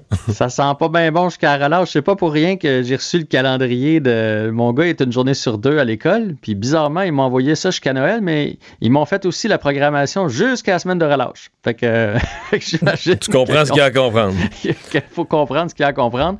Et au retour, il y a deux scénarios visés. Le premier, c'est de, de jouer comme une espèce de saison normale, c'est-à-dire euh, on se promène puis on joue euh, contre des équipes. Sinon, on peut pas refaire une bulle, ça a, été, ça trop coûteux. On ferait des mini-bulles. Donc, on se ramasserait peut-être 4, 5, 6 équipes maximum euh, dans un amphithéâtre et là, on ferait euh, des matchs en rafale. Puis après ça, on retournerait chacun pratiquer. Puis après ça, il y aurait trois semaines après, mettons, d'autres mini-bulles. On parle de faire, là, c'est c'est fini le temps où on disait qu'on allait faire une saison. Là. On commence à parler d'une demi-saison. Là, quand on parle de 30-40 matchs au lieu d'une soixantaine comme d'habitude, là, c'est qu'on est réaliste et qu'on commence à parler d'une demi-saison.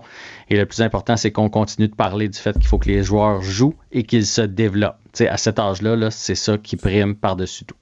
Peut-être un petit mot rapide sur euh, la F1, des nouvelles de santé différentes entre Lewis Hamilton et Romain Grosjean? Oui, Lewis Hamilton a la COVID, donc il ne participera pas au prochain Grand Prix. C'est senti mal, là, euh, donc il est allé passer. Pourtant, il avait été testé trois fois avant le Grand Prix, puis tout ça. Il s'est senti mal euh, par la suite et il est euh, positif. Donc, évidemment, ne sera pas là au prochain Grand Prix. L'équipe va être là, elle, quand même. Et Romain Grosjean, ça, vous vous souvenez, là, c'est celui qui a eu l'accident, Mhm. qui, qui a pris feu pendant 28 secondes. Ben, il va tellement bien, c'est incroyable. Euh, il a publié une vidéo de lui à l'hôpital avec ses espèces de grosses euh, mains, là, des espèces de Ouais, gros parce que ces lui brûlures principales semblent être dans le dedans des mains, là. Oui, c'est aux mains. Euh, même la cheville, là, il n'y a qu'un pansement sur une des deux chevilles, mais il est en train de faire des squats. Il est en jaquette d'hôpital, puis il fait des squats dans sa vidéo pour montrer qu'il va bien. Ça prouve quand même les avancées incroyables pour la combinaison. Tu sais, cette combinaison-là, là, là, garder en vie, c'est fou. Là. Quand, disons, quand on l'a vu sortir, parce que tu voyais l'accident, tu voyais le feu, puis là, tu te demandes euh, qu'il est où le pilote là-dedans, puis tout à coup, tu le vois sortir de- des flammes, carrément, de la fumée puis des flammes. Tu peux comme pas le croire. Là. En même temps, c'est comme rassurant, mais quel, euh, Oui, quel moment. écoute, on regardait ça, on savait même pas dans quel bout de- du char qui était. Là. Tu sais, quand tu le voyais flamber, tu disais, il est-tu dans la partie arrière ou avant? On savait pas si ça avait été séparé où. Et on s'attendait tous à le voir sortir en torche humaine. Puis il est sorti, il n'y a pas... Il n'y a même pas de fumée après. Là. Non, non, il pas, boite, un, euh, il boite un peu, là, puis quelqu'un l'aide, puis c'est tout. Il y avait chaud. Il y avait chaud. Il avait il chaud. devait avoir chaud, puis il devait avoir, ça doit y avoir paru euh, 4 minutes, lui, le 28 secondes. Là. Mais euh, c'est c'est incroyable comme, comme événement. Mais il va bien, c'est la bonne nouvelle. Et tant mieux. Hey, merci Jean-François, à demain. Salut. Protégez vos dépôts, c'est notre but. La SADC protège vos dépôts dans les institutions fédérales, comme les banques. L'AMF les protège dans les institutions provinciales, comme les caisses. Oh, quel arrêt! Découvrez ce qui est protégé à vos dépôts sont protégés.ca. Les autres. Mario Dumont, un vent d'air frais. Pas étonnant que la politique soit sa deuxième nature. Vous écoutez Mario Dumont et Vincent Dessureau. Alors Vincent, la pandémie qui euh, n'a pas le même, euh, le même impact en nombre de résidences ou personnes âgées frappées que le printemps passé. Mais euh, intervalles réguliers ici et là, on entend quand même des histoires d'horreur. Et là, c'est le cas dans une résidence des cantons de l'Est. Oui, et à chaque fois, ça nous ramène des souvenirs d'histoires d'horreur de la première vague qu'on espère éviter le plus possible lors de la deuxième. Mais malheureusement, à certains endroits, ben, les, euh, écoute, les, conditions se détériorent. Généralement, lorsqu'il y a une éclosion de, cas- de, de- de cas de COVID, c'est ce qui arrive présentement dans une résidence pour aînés de Sherbrooke. Euh, ce sont les employés de la résidence Brooks qui ont tenu à dénoncer la situation euh, à TVA Nouvelle, donc où on parle de résidents laissés dans leur urine pendant des jours sans être changés ni lavés, euh, pas accès au bain, ça dure depuis plus d'une semaine. Les, bon, les, préposés qui disent être complètement débordés, avoir besoin d'aide.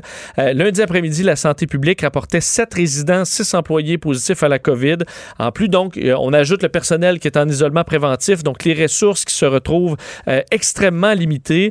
On manque de monde, on manque de matériel, on manque de temps, ça n'a plus de bon sens, disait une employée, entre autres sous le couvert de la Donima, euh, à un de nos journalistes. euh, et par, bon, on dit que les employés travaillent 12 heures par jour euh, depuis plus de 8 jours consécutifs. On demande de l'aide, donc de la Croix-Rouge, euh, des gens du réseau public, alors situation qui est très difficile. Et à TVA Nouvelle, on essaie de rejoindre les gens de la direction de la résidence Brooks depuis vendredi. Impossible. Impossible de les rejoindre. Sur place aujourd'hui, un des propriétaires qui a été aperçu et qui répondait pas aux questions. Alors, difficile d'avoir des réponses sur ce qui se passe là-bas. Euh, et un son de cloche aussi inquiétant dans un des plus gros CHSLD du Québec, euh, le centre d'hébergement de l'Hôtel de, l'Hôtel Dieu de Sainte-Hyacinthe, où hier, euh, des infirmières ont fait un sit-in, alors ont arrêté de travailler pour dénoncer leurs conditions de travail, constatant qu'ils étaient plus que trois infirmières pour 64 patients. Là. Trois infirmières, deux auxiliaires pour 64 en zone COVID. Alors, on peut s'imaginer comme la complexité euh, d'une zone COVID. Ras-le-bol complet, c'est ce qu'on décrit au syndicat avec euh, des... euh, bon, de, de, le... Ils se plaignent de l'équipement aussi. Là. Surtout de l'équipement. En fait, on dit l'équipement est tellement vieux et cheap bon, on dit c'est des masques comme pour aller à l'épicerie. On comprend que c'est le masque de, procédure, mais que euh, les, euh, les jaquettes sont trop petites, les gants ne couvrent pas les poignets, donc des gants trop petits. Euh, les jaquettes en tissu sont tellement vieilles qu'ils sont pleins de trous dedans. Puis on comprend que pas d'équipement pas de qualité, ça fait que tu as du personnel qui contracte la COVID ou qui se sent du moins pas protégé pour rentrer au travail. Le 6 de la Montérégie S s'est dit préoccupé. On dit qu'on n'était pas au courant pour les, euh, que l'équipement était inadéquat. Pour ce qui est du manque de personnel, ben, c'est un problème qu'on a dans toute la province. Alors, on va essayer de trouver des, des, des moyens d'aider. Bon, on comprend Mais que quand pas les, parfait diri- partout. ouais, quand les dirigeants comme ça, mettons de la- de- par exemple du 6 Montérégie-Est, se disent surpris d'apprendre par TVA Nouvelles ce qui se passe dans leur 6. Là, tu te dis, OK, est-ce que ce sont les gens locaux, syndicats locaux, qui, qui, je veux dire, qui appellent les médias avant d'appeler? Parce que normalement, si tu manques de bon équipement, ou, tu, sais, tu parles à tes supérieurs, ou tu sais, tu passes par, avant, avant d'appeler les médias, là, tu passes par les procédures internes. Oui, tu essaies ton chemin normal. Ben, t'essaies le chemin normal. Est-ce que c'est les supérieurs qui sont pas à leur affaire? Est-ce que c'est les chaînes de communication à l'intérieur de l'organisation qui sont déficientes? Mais c'est toujours, je suis toujours surpris de voir que les dirigeants sont surpris d'apprendre dans les médias ce qui se passe dans un des centres qui est sous leur juridiction. En fait, pas juste, pas un petit qui est perdu dans le fond d'un rang, sais, il dirait, ah, ça, c'est notre, euh, en ordre de grandeur, c'est notre 48e le plus petit, là. Non, non. Le plus gros, un des plus gros CHSLD au Québec. Puis t'es au 6 de la Montérégie, puis t'apprends ce qui se passe là, puis tu dis, ah, on est étonné. Parce que tu dis sur place, là, mettons un gestionnaire là, qui est un peu au courant, tu te dis, ben, c'est sûr que les employés font juste se plaindre. S'ils ont des gants trop Ben petits, oui. les jaquettes font pas, sont toutes trouées. S'il y a un, superviseur qui passe, ben, c'est la première chose que tu vas dire. Donc, on s'attend à ce que ça fasse la, que ça monte la chaîne, la chaîne de, on de- va en de parler, commandement. puis c'est c'est ça que ça va remonter. Quelqu'un va dire, ben là, il faut acheter du nouveau matériel, il faut fournir du meilleur matériel. En tout cas, je- C'est des bonnes questions, effectivement. Parce que c'est pas la première fois qu'on voit ça, mais sans dit long, disons, sur la qualité de la communication à, l'intérieur. Scène d'horreur ce matin, euh, ce matin pour nous, c'était l'après-midi là-bas en Allemagne. Oui, vraiment une histoire, euh, une histoire terrible euh, qui frappe l'Allemagne aujourd'hui. En fait, on parle d'une voiture euh, folle ou un conducteur fou qui a euh, foncé sur des piétons à Trèves, donc en Allemagne, tuant au moins quatre personnes, dont un bébé. Et on voit les, images sont terrifiantes avec une poussette qui a été frappée par le véhicule. Probablement là, qu'un bilan, que le bilan va augmenter parce qu'on parle d'au moins blessés, 15 ouais. blessés, dont certains dans un état grave. Euh, L'homme donc qui a été arrêté, le conducteur, un homme de 51 ans, un Allemand, semble pas qu'il y ait de signe de motivation politique. là. C'est pour ça qu'on semble vraiment penser qu'il y a un problème psychiatrique derrière ça. D'ailleurs, certaines personnes qui le connaissaient parlaient aux médias comme étant quelqu'un qui avait des problèmes euh, de santé mentale. Le conducteur, donc, qui euh, roulait à vive allure, heurté, écrasé des, des passants qui carrément au hasard. Euh, la porte-parole d'Angela Merkel a dit aujourd'hui ce qui s'est passé à Trèves est choquant. Nos pensées vont aux proches des victimes, aux nombreux blessés, à tous ceux qui sont en ce moment en service pour s'occuper des personnes touchées. On voit donc dans une courte vidéo là, où on pouvait apercevoir les dommages, euh, malheureusement, des corps allongés, des débris un petit peu partout sur la chaussée.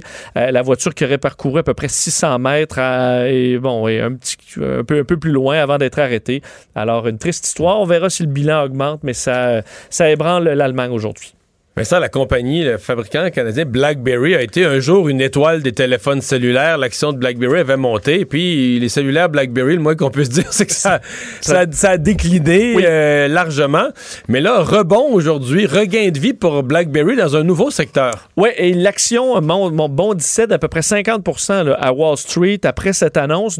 Quand tu t'associes à Amazon, généralement, c'est bon. C'est bon signe. Alors, les deux qui s'associent pour développer et commercialiser une plateforme dédiée aux véhicules connectés. Donc, on sait de plus en plus les véhicules vont être connectés, même autonomes. L'objectif, c'est euh, de centraliser les données qui sont recueillies par les différents capteurs des voitures intelligentes et s'adapter en fonction des informations. Parce qu'il y aura plein de plateformes différentes. Les véhicules vont, vont, vont se connecter. L'objectif, c'est que tous ces véhicules-là puissent euh, avoir de se partager de l'information. Alors, par exemple, si toi, ton véhicule se retrouve derrière un, un véhicule qui frappe de la glace, par exemple, ou de la glace noire, ton véhicule pourrait être averti, par Oui, exemple. J'avais pas compris qu'est-ce que c'était. C'est que les véhicules se parlent. Ben, pourrait se parler. En fait, c'est que si tu peux centraliser les informations, t'as une- écoute, avec la 5G, entre autres, qui arrive, tu as une infinité de possibilités. S'il y a un accident plus loin, les véhicules qui pourraient être avertis, euh, s'il y a des changements dans des travaux, par exemple. Alors, toutes sortes d'informations qui peuvent être utiles. Euh, alors, t'imagines, au Québec, ça, ça pourrait être quand même pratique. Là. Euh, dit plaque de glace qui s'en vient. Tu pas besoin que quelqu'un lande, par exemple, sur Waze en disant, en conduisant, ben, il y a une zone dangereuse. Donc, les roues de l'autre véhicule ont dérapé sur de la glace. Le véhicule le reconnaît, puis ça émet l'avertissement au véhicule précédent. Euh, C'est le genre de, truc qu'on pourrait voir dans l'avenir. Et tu imagines quand même les débouchés. Alors, Amazon et BlackBerry s'associent pour tout ça. Alors, le- le- l'immense dossier des véhicules connectés.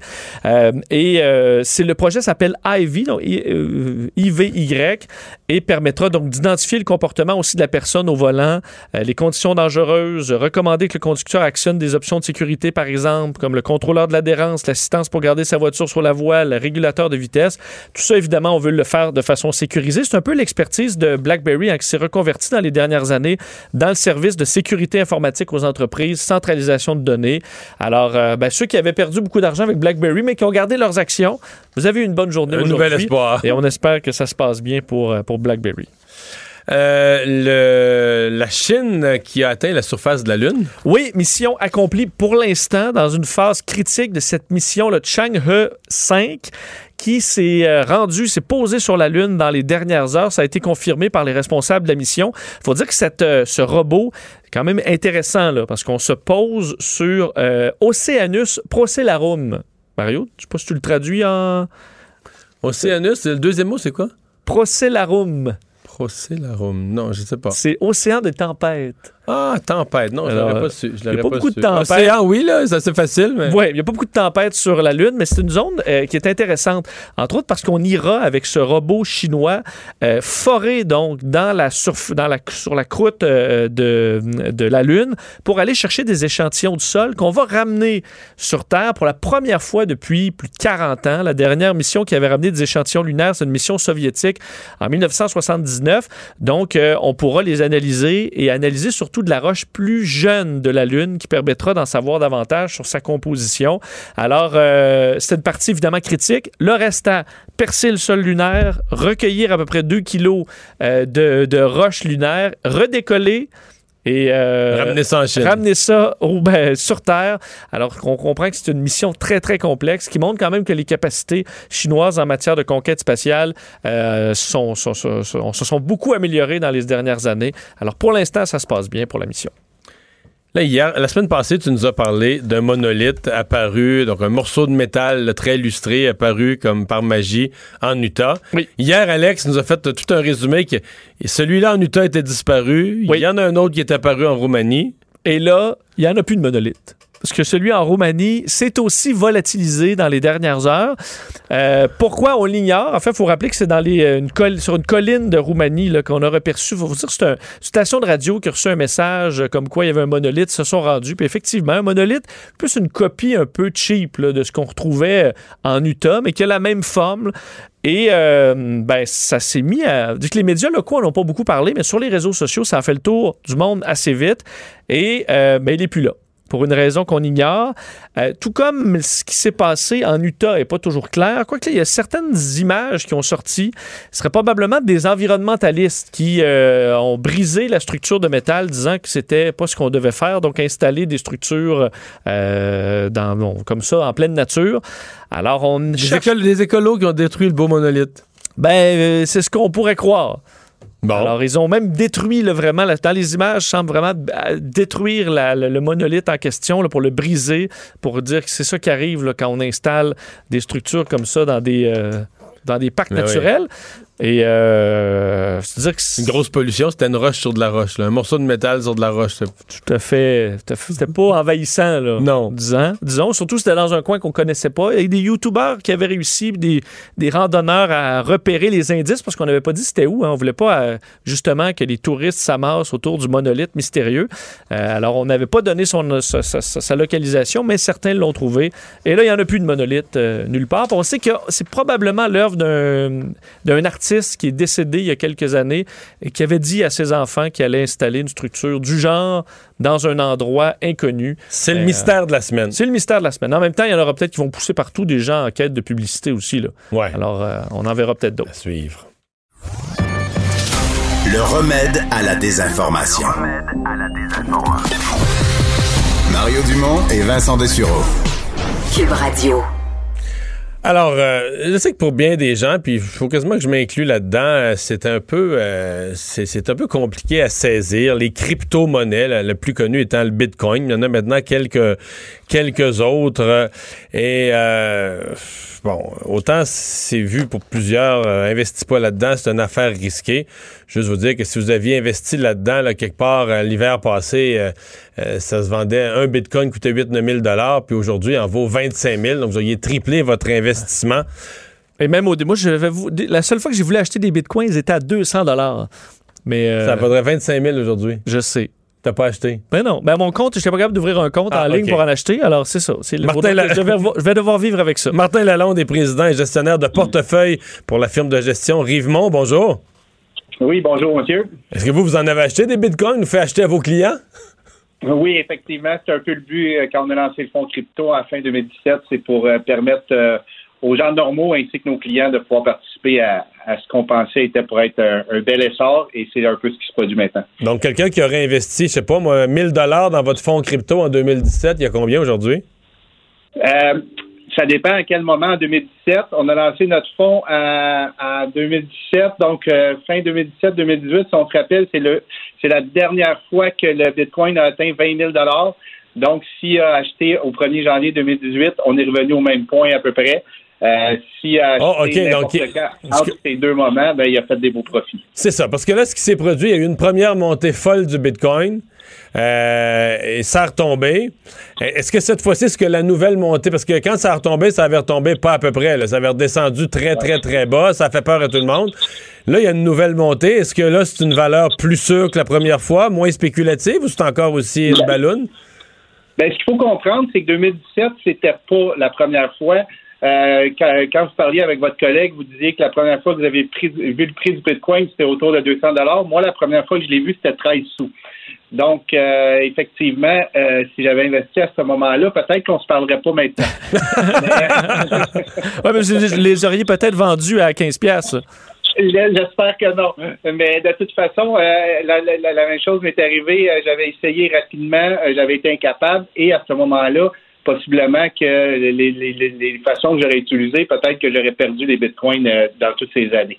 Mais si on regarde au cours depuis sa création, dans le fond, depuis 10 ans, euh, il y a eu plusieurs montées euh, de, de, de, de, 10 à 100 dollars, après de, de, de, de 100 à 1000, après retour à 200, après remontée à 20 000, le retour à 3 000, euh, ce, qui, ce qui nous fait dire qu'effectivement, c'est un actif qui est intéressant à long terme, mais très, très volatile. Nous, on pense que euh, ce genre de volatilité-là, ce de rendement-là devrait continuer dans le futur mais effectivement, les investisseurs doivent être prêts des, des, des, des, des plus 1000% et des moins 80% Bon, euh, on dit que c'est une valeur, parce qu'on entend toutes sortes. C'est très volatile. En même temps, certains voient ça comme une valeur refuge, comme l'or. Ils disent, ah, si l'économie se met à aller mal, c'est bon d'avoir des bitcoins. On entend tout à propos de ça. Puis là, on voit arriver d'autres... Euh, parce que là, ce qui semble-t-il, ce qui est encore plus payant là, depuis quelques mois que le bitcoin, c'est l'Ethereum. Je le prononce-tu bien? Euh, Ethereum, oui. Ethereum. Euh, parce qu'il y a d'autres bitcoins. comment, euh, qu'est-ce qu'on comprend de ça? Est-ce qu'il y a de la place pour plusieurs? Est-ce qu'il y en a qui vont disparaître?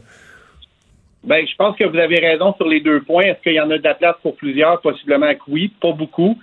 Euh, L'Ethereum qui a, qui a, une utilité différente que le Bitcoin.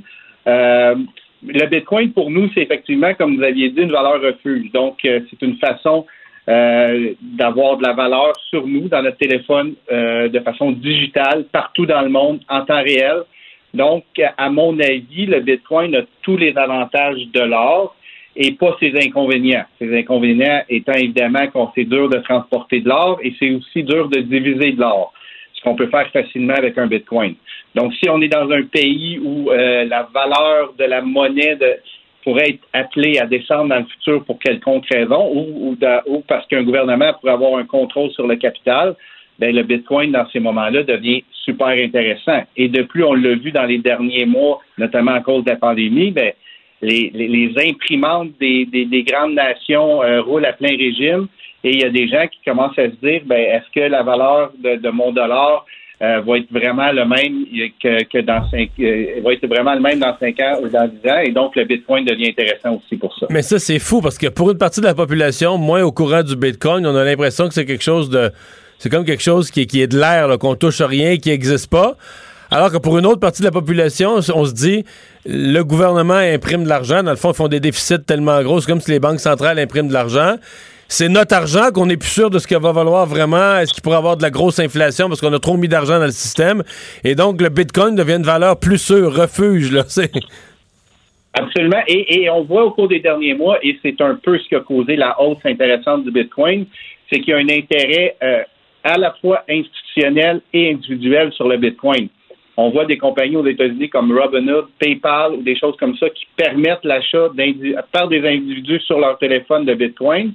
Et en même temps, il y a des grandes institutions, des grands gestionnaires de portefeuille qui décident d'allouer une partie de leurs fonds.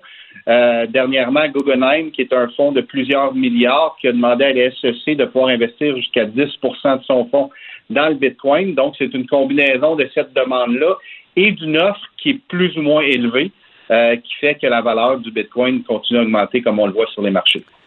Est-ce que je suppose que ça doit dépendre encore là de la valeur du, Bitcoin, mais on, avait des mineurs de, Bitcoin, des gens qui même chez à la maison vont s'installer un paquet de cartes graphiques. Je l'ai vu parce que je suis un gamer, puis le prix des cartes graphiques a monté beaucoup à cause de, à cause de ça.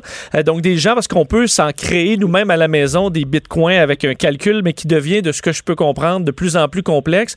Est-ce que c'est encore quelque chose que les gens font ou c'est rendu trop coûteux avec l'équipement pour pouvoir, euh, disons, euh, avoir un profit? C'est effectivement rendu trop coûteux pour la plupart de, monsieur et madame tout le monde. Euh, pour comprendre que la technologie derrière Bitcoin récompense euh, la personne qui va réussir à résoudre. Et présentement, il y a des, il y a des entrepôts complets de- d'ordinateurs qui sont totalement dédiés à, à miner des bitcoins, comme on dit. Donc, être en compétition avec ces compagnies-là, c'est difficile. Euh, surtout qu'eux maximisent l'énergie, ils ont des, une technologie à la fine pointe de la technologie. Donc, euh, présentement, je dirais que c'est des grands joueurs, notamment Bitfarm au Québec, qui est un des plus grands joueurs sur la planète, qui, sont passablement en charge d'être euh, les mineurs qui, qui créent les nouveaux bitcoins présentement. Mhm. Le. Vous avez dit tantôt, Ethereum joue un autre rôle. Donc, euh, c'est donc chacun, chacune des crypto-monnaies. donc, Bitcoin, vous dites, c'est une façon de, de transporter de la valeur dans son cellulaire. Ce que vous me dites, parce que je voyais une liste euh, aujourd'hui, il y a comme une dizaine de crypto-monnaies. Chacune a un rôle différent. Elle peut servir à différents, quoi, différents types d'échanges? Exactement. Et donc, je dirais que les deux majeurs que vous avez dit, Bitcoin et Ethereum, Ethereum, ça sert à mettre en place des contrats intelligents. Donc, utiliser la, la- la plateforme Ethereum pour euh, mettre en place un algorithme qui gère de lui-même des contrats. Par exemple, si euh, on aurait un, un contrat entre deux personnes, ben, on peut gérer l'ensemble du contrat et les paiements sur la chaîne de blocs. Peut-être pas le bon mot, la chaîne de blocs dans le cas d'Ethereum, mais en utilisant cette crypto-monnaie-là. Donc, Ethereum a une particularité, Bitcoin a une autre particularité. Il y a certains autres crypto-monnaies qui, qui mettent l'emphase plus sur la sécurité ou l'anonymat, parce qu'on sait que le Bitcoin, toutes les transactions sont vérifiables et, et sur la chaîne de blocs. Donc, il y a d'autres crypto-monnaies qui ont une autre utilité, mais je dirais que présentement, euh, et, et même, il y, a, il y a une troisième catégorie qu'on peut dire, c'est des crypto-monnaies qui agissent comme des actions. Donc, qui sont des parties euh, d'une euh, d'une entreprise. Et si on continue, il y a d'autres crypto-monnaies qui, qui mimiquent, par exemple, le rendement de l'or ou le rendement de, de- du dollar US. Donc, présentement, il y a, il y a un mouvement euh, planétaire de, de- de digitalisation, si on peut dire, c'est un bon mot, euh, de tous les actifs qui vont pouvoir se retrouver euh, sur des crypto-monnaies. Mais si on ramène ça à, sa- à sa plus simple expression, il y a présentement le Bitcoin qui est la crypto-monnaie forte, il y a l'Ethereum qui est la deuxième plus grande Non, mais l'Ethereum, mettons, là, mettons, quelqu'un l'achetait au début de l'année, euh, il était en bas de 200 puis là, il est rendu presque à 800. là. Oui, absolument. Donc, c'est une, une hausse, une hausse intéressante, mais toutes les, ces autres crypto-monnaies-là, incluant l'Ethereum, ils ont moins bien performé quand même que le Bitcoin qui a été euh, le leader de cette. Ah oui, encore plus. Ce qui a lieu présentement. Oui, absolument. Est-ce qu'il pourrait sortir un- bon, une crypto-monnaie qui, là, au niveau de l'algorithme, est encore plus évolué, plus pertinent, plus intéressant, qui pourrait juste éliminer euh, l'intérêt pour le Bitcoin? Est-ce que ça, vous voyez ça dans, dans- dans quelques années? Reste que c'est quand même un système là, qu'on qu'on achète. Absolument. Donc, on, on achète l'algorithme Bitcoin, dans le fond, la création de Satoshi Nakamoto. Euh, c'est son génie, si on peut dire, et, et, et comme tout système ou, comme toute valeur ou comme toute monnaie, ben, c'est la confiance que les gens ont dans ce système-là qui fait en sorte qu'il peut continuer à, à- à prendre la valeur et à croître. Donc, est-ce possible que dans un avenir plus ou moins rapproché, que ce soit plus le Bitcoin, que ce soit une autre. On sait que euh, dans la dernière année, Facebook euh, a voulu lancer une crypto-monnaie, Libra. Le gouvernement chinois pense lancer sa crypto-monnaie. Donc, ma, ma- mon opinion à moi, c'est que le Bitcoin devrait continuer à, être le leader pour encore un bon bout. Euh, mais comme on ne connaît pas le futur et, comme les grandes monnaies dans le monde, ça a été la livre anglaise, le dollar US et possiblement que ça va se diriger vers l'Asie, ben peut-être la même chose va, va- va- va se présenter du côté digital. là. Et Ouais. nous, notre fonds, dans le fond, notre but, ça va être de trouver le meilleur pour nos investisseurs. Ça reste euh, quelqu'un qui, qui s'achète demain du Bitcoin, ça reste un investissement risqué. Là. Très risqué, très volatile, mais avec un potentiel de rendement qui, selon moi, euh,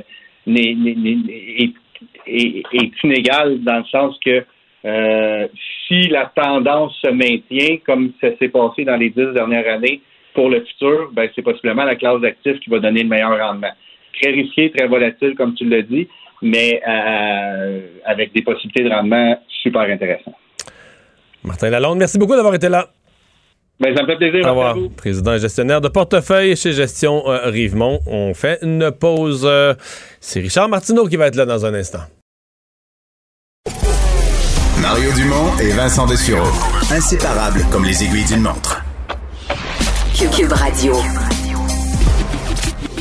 Le, le commentaire de Richard Martineau. Des commentaires pas comme les autres. Monsieur Richard, bonjour. Hey, salut Mario, j'ai jamais rien compris au Bitcoin. jamais. J'ai essayé de lire dans des journaux, des textes, dans des magazines pour essayer qu'on m'explique ça. J'ai jamais rien Puis là, compris t'as-tu compris? là-dedans.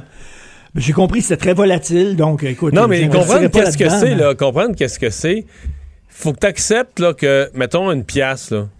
C'est un petit. Ben, même pas une pièce, une pièce en papier, là, une vieille pièce. c'est un petit bout de papier, puis ça vaut rien. Ça vaut la confiance qu'avec ta pièce, le marchand va accepter ta pièce, puis il va Oui. te donner de la gomme pour une pièce. Ou des jujubes pour une. il va te donner 100 jujubes à une scène pour ta Mais pièce. il faut, il faut que ça soit reconnu pour un grand nombre ça. de personnes. Ben là, c'est ça. Ben ça, c'est l'enjeu avec ça. C'est que c'est un algorithme de protection de quelque chose qui devient sécurisé avec une valeur financière pour que ça soit reconnu. Ça reste pour moi un peu. Je suis comme toi. Ça reste C'est pour c'est moi de une la science-fiction. Ben, tu sais, on a déjà de la monnaie. Pourquoi cette monnaie-là, euh, elle serait pas. Ben, euh, Richard, c'est ah, ça. ben, ça, il l'a bien pas. expliqué. Ça, M. Laval l'a bien expliqué, par exemple. M. Lalonde, pardon, parce que si tu t'en vas dans un pays, par exemple, si tu t'en vas en Argentine où des bouts de temps, l'inflation est à 100% je veux dire, ton, ton, ton 100 piastres, il vaut plus la même chose euh, aujourd'hui puis demain, là. Donc là, t'as une espèce de monnaie que tu promènes partout sur la terre dans ton sel.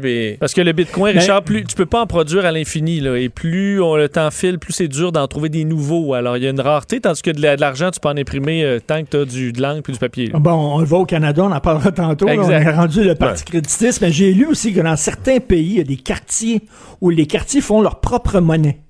Qui sont, cette monnaie-là est reconnue seulement par les gens du quartier. Mettons le plateau, Mont-Royal, la République indépendante du plateau, aurait sa propre monnaie qui serait euh, reconnue par les commerces du coin, mais qui n'aurait aucune valeur à l'extérieur. Ça me plaît. Écoute, c'est- c'est... Bon.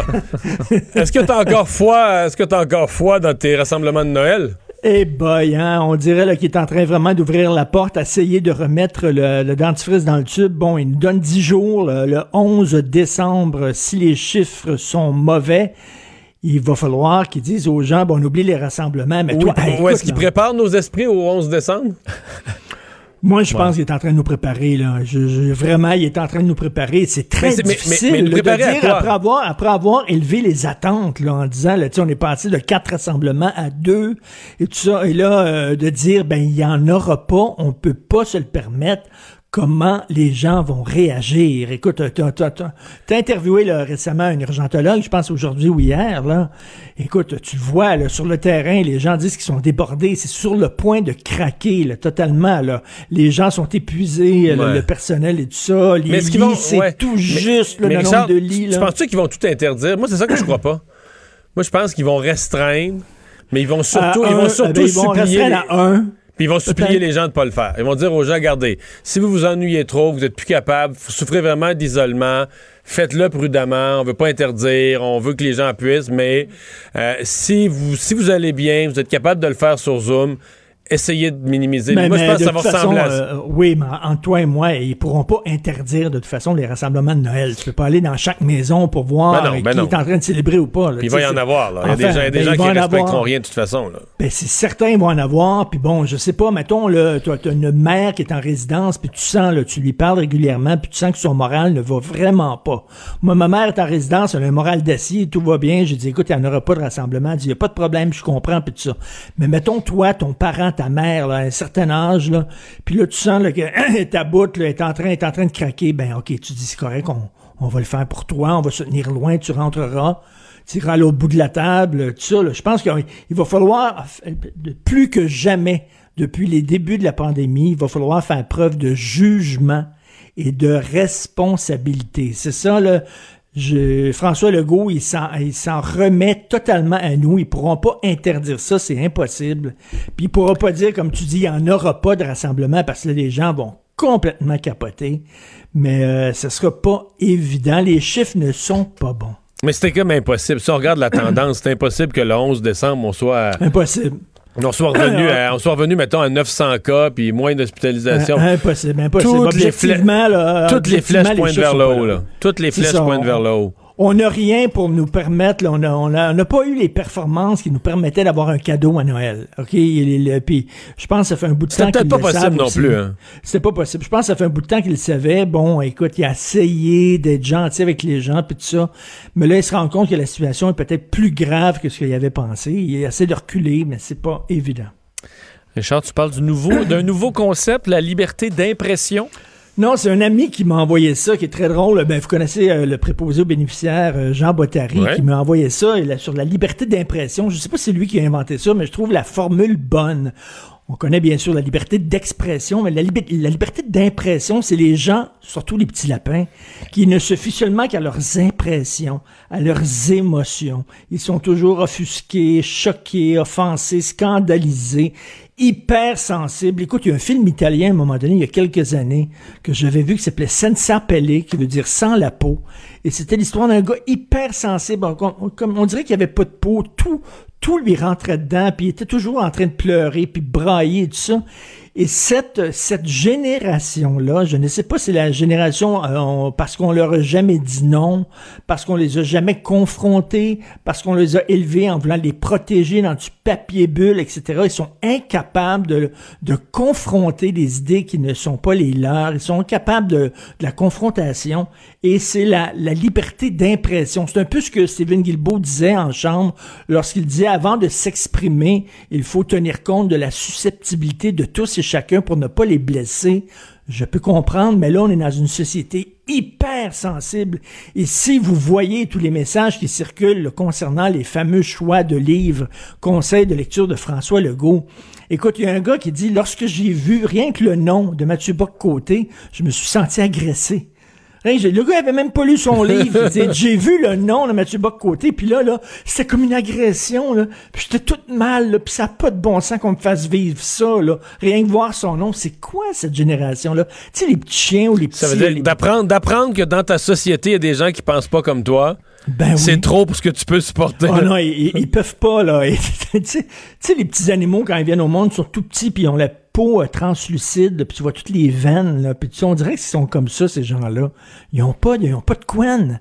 Absolument pas. Et j'aimerais ça, à un moment donné, qu'un psychologue ou un sociologue se penche sur cette génération-là, euh, qui sont tellement hypersensibles et impressionnables. Donc, je voulais parler de ça avec vous, la liberté d'impression. Je trouve ça très drôle. Alors, ces, gens-là demandent, ben, avant d'écrire un livre, puis avant de nous conseiller un livre, là, tenez compte de mon, mon impression, mes émotions à moi. My God! Ouais. Insupportable. Mais en même temps, ces mêmes gens-là, ils mettent des photos de tout ce qu'ils font sur les réseaux sociaux au risque que tout le monde dise euh, ton chapeau, il est lettre, pas à peu près. Ça, il, il Ben l'expression-là. Mais bon, c'est une- Exactement. Puis en même une autre affaire. ces gens-là, ils ont aucun problème à insulter les gens, mettons, à insulter Mathieu Bock-Côté, alors qu'ils n'ont jamais ouvert un de ses livres, en le traitant de tous les noms, extrême droite, raciste, etc.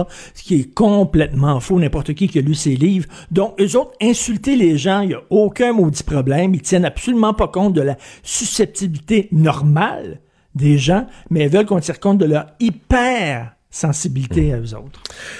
Alors, tu veux revenir sur la mise à jour euh, qui a été déposée par euh, la ministre des Finances au Canada hier? Bon, on s'entend qu'on a besoin d'investir de l'argent en temps de pandémie, deuxième vague, etc. Bon, je pense que tout le monde comprend ça, mais écoute, il y avait des cadeaux là-dedans. Est-ce que c'était vraiment le temps de mettre sur pied, d'annoncer la création d'un système national de, de garderie? Est-ce que ce n'est pas aux provinces de s'occuper de ça? Euh, ça, c'était vraiment idéologique. Même chose avec les 2 milliards d'arbres qu'il va planter. Même chose avec Non, ça, il n'avait pas le choix. Il l'a promis à Greta. oui, il l'avait promis il y a longtemps, puis il n'a jamais rien fait. C'est-tu la même promesse qui, qui reconduit ou il y a Ben, il l'a plus promis, de- il l'a promis de- à Greta, là. Et le Ah, temps qu'ils ne seront pas plantés, les arbres, ben, il vit avec sa promesse. là. Puis écoute, il va mettre de l'argent pour assurer la diversité dans la fonction publique. Et, et tu vois que le jupon idéologique dépasse. Il est en train de flatter chacune de ses clientèles, ses petits groupes idéologiques. En fait, il est en train Mais tout, il n'y a plus d'acheter de ses société. Hein? élections. Mais je lisais le texte, là. Il n'y a plus de société. tu sais que, Non. par exemple, si on veut euh, réduire la pollution atmosphérique dans le texte, là, ça, c'est pour les femmes.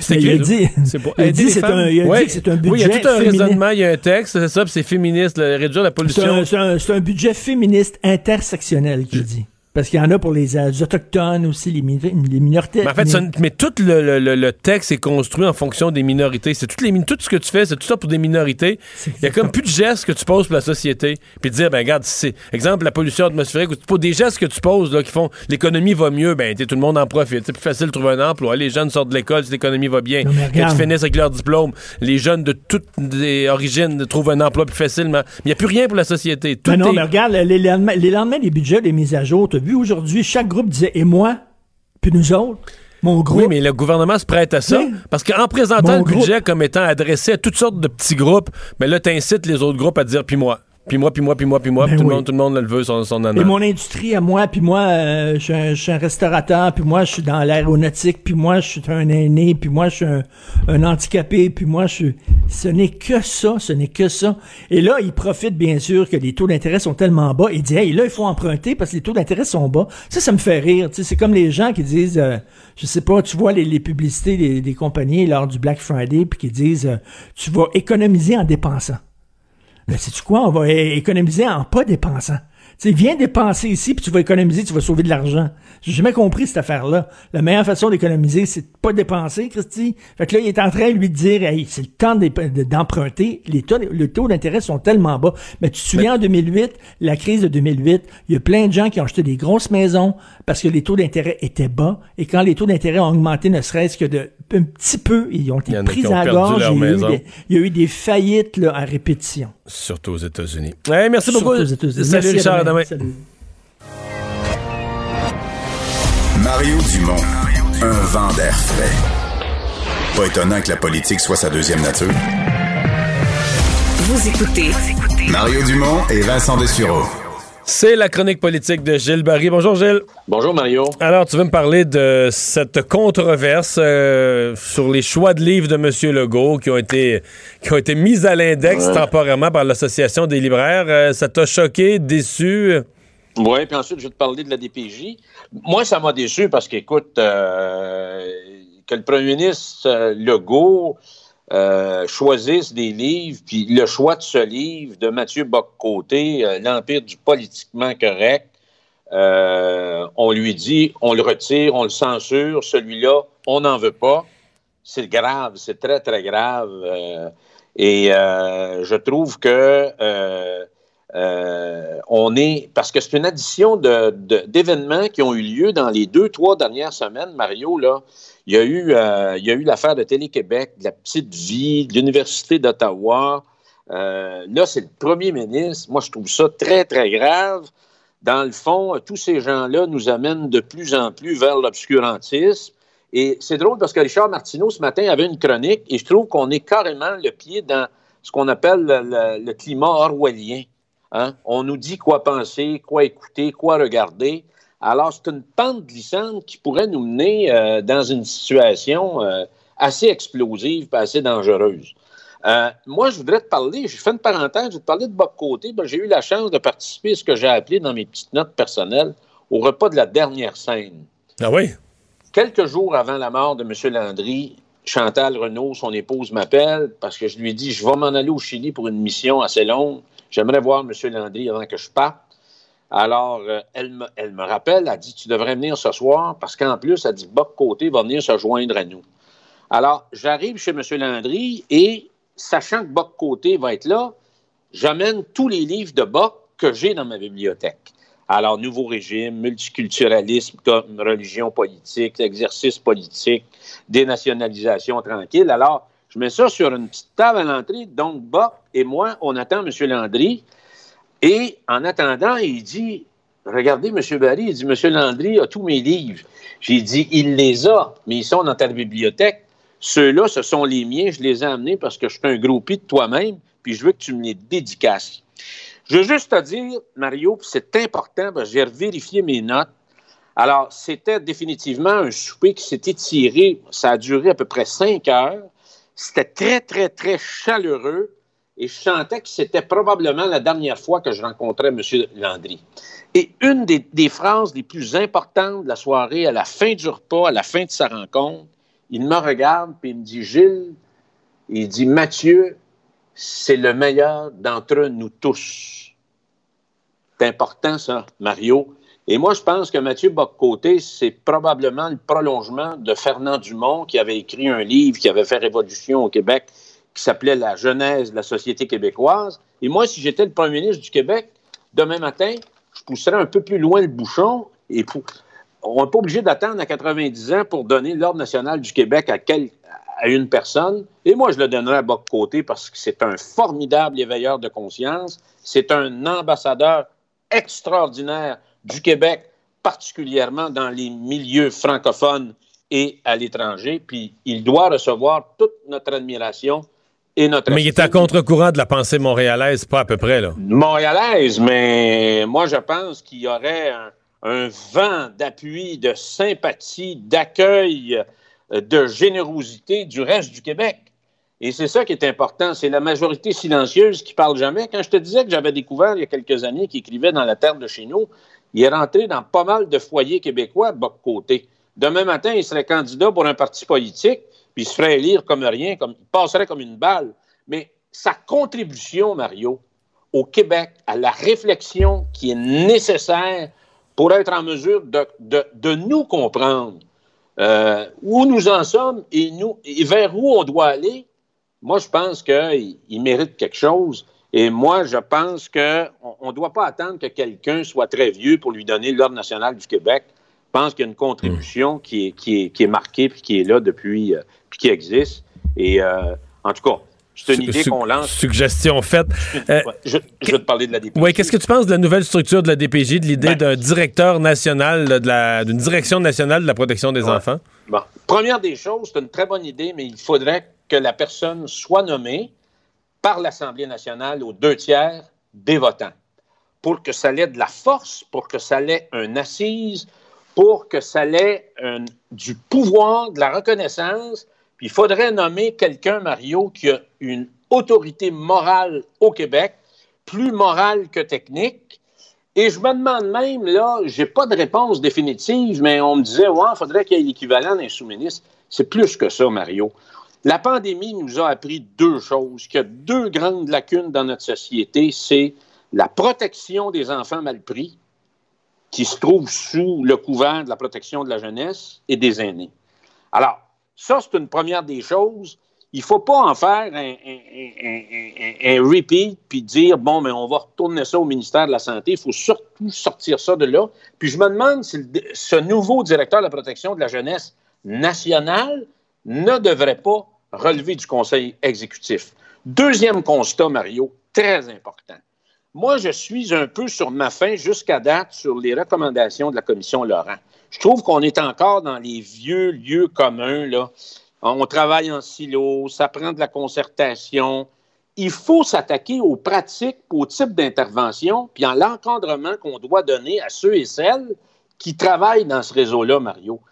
Le cœur du succès de ça va être le type d'intervention qu'on va faire auprès des enfants. Ce que j'appelle la relation d'aide, la thérapie, les travailleurs so- sociaux, les psychologues, les intervenants comme tels. La réforme Barrette a complètement vidé tout ce qu'on appelle de cadre in- intermédiaire pour supporter et encadrer ces, ces gens-là et les motiver.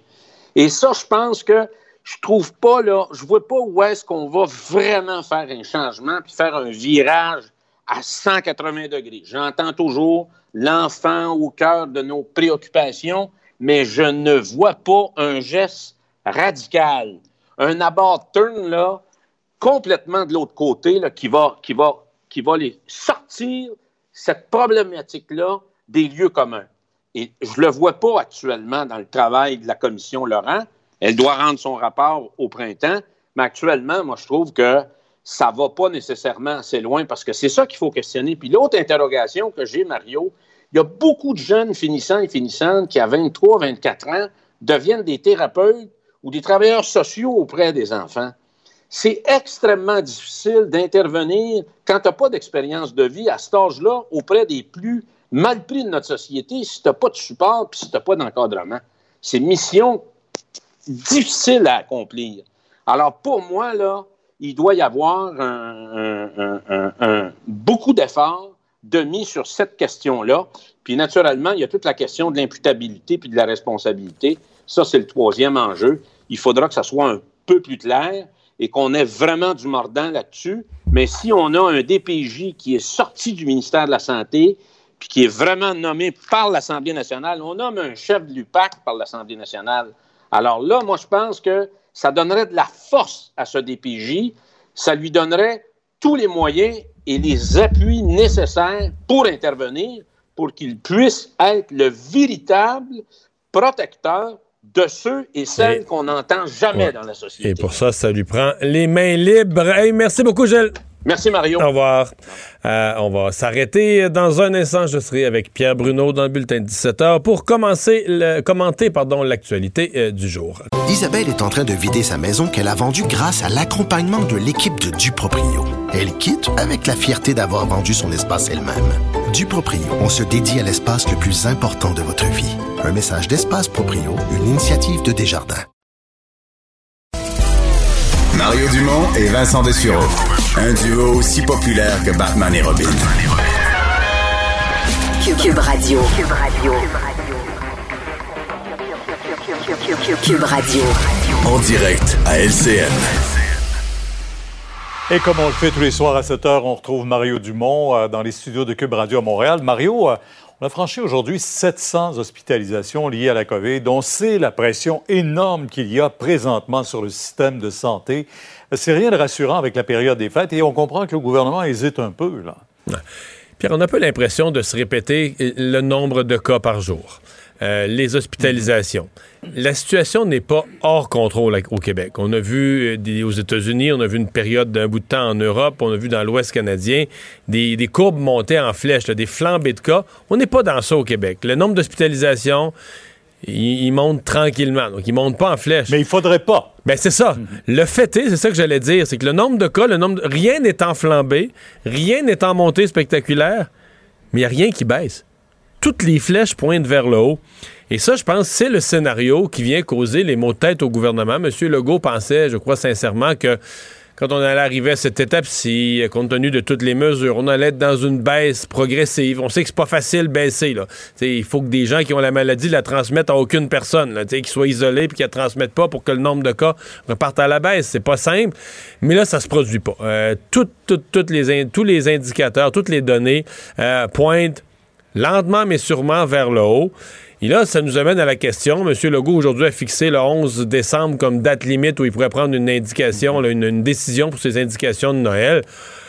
Faudrait, franchement, Pierre, là, avec ce qu'on a vécu depuis le 1er octobre, faudrait être drôlement optimiste là, pour penser qu'entre aujourd'hui, on est le 1er décembre au soir et le 11 décembre, que les données vont changer assez radicalement euh, pour changer le portrait. Je pense que tout ce qui était à la hausse risque de continuer lentement à la hausse, à moins de changement de situation, d'attitude des gens, de comportement radical en quelques jours, mais j'y crois plus ou moins. Donc, là, la question est de savoir, est-ce que le gouvernement va interdire les rassemblements de Noël?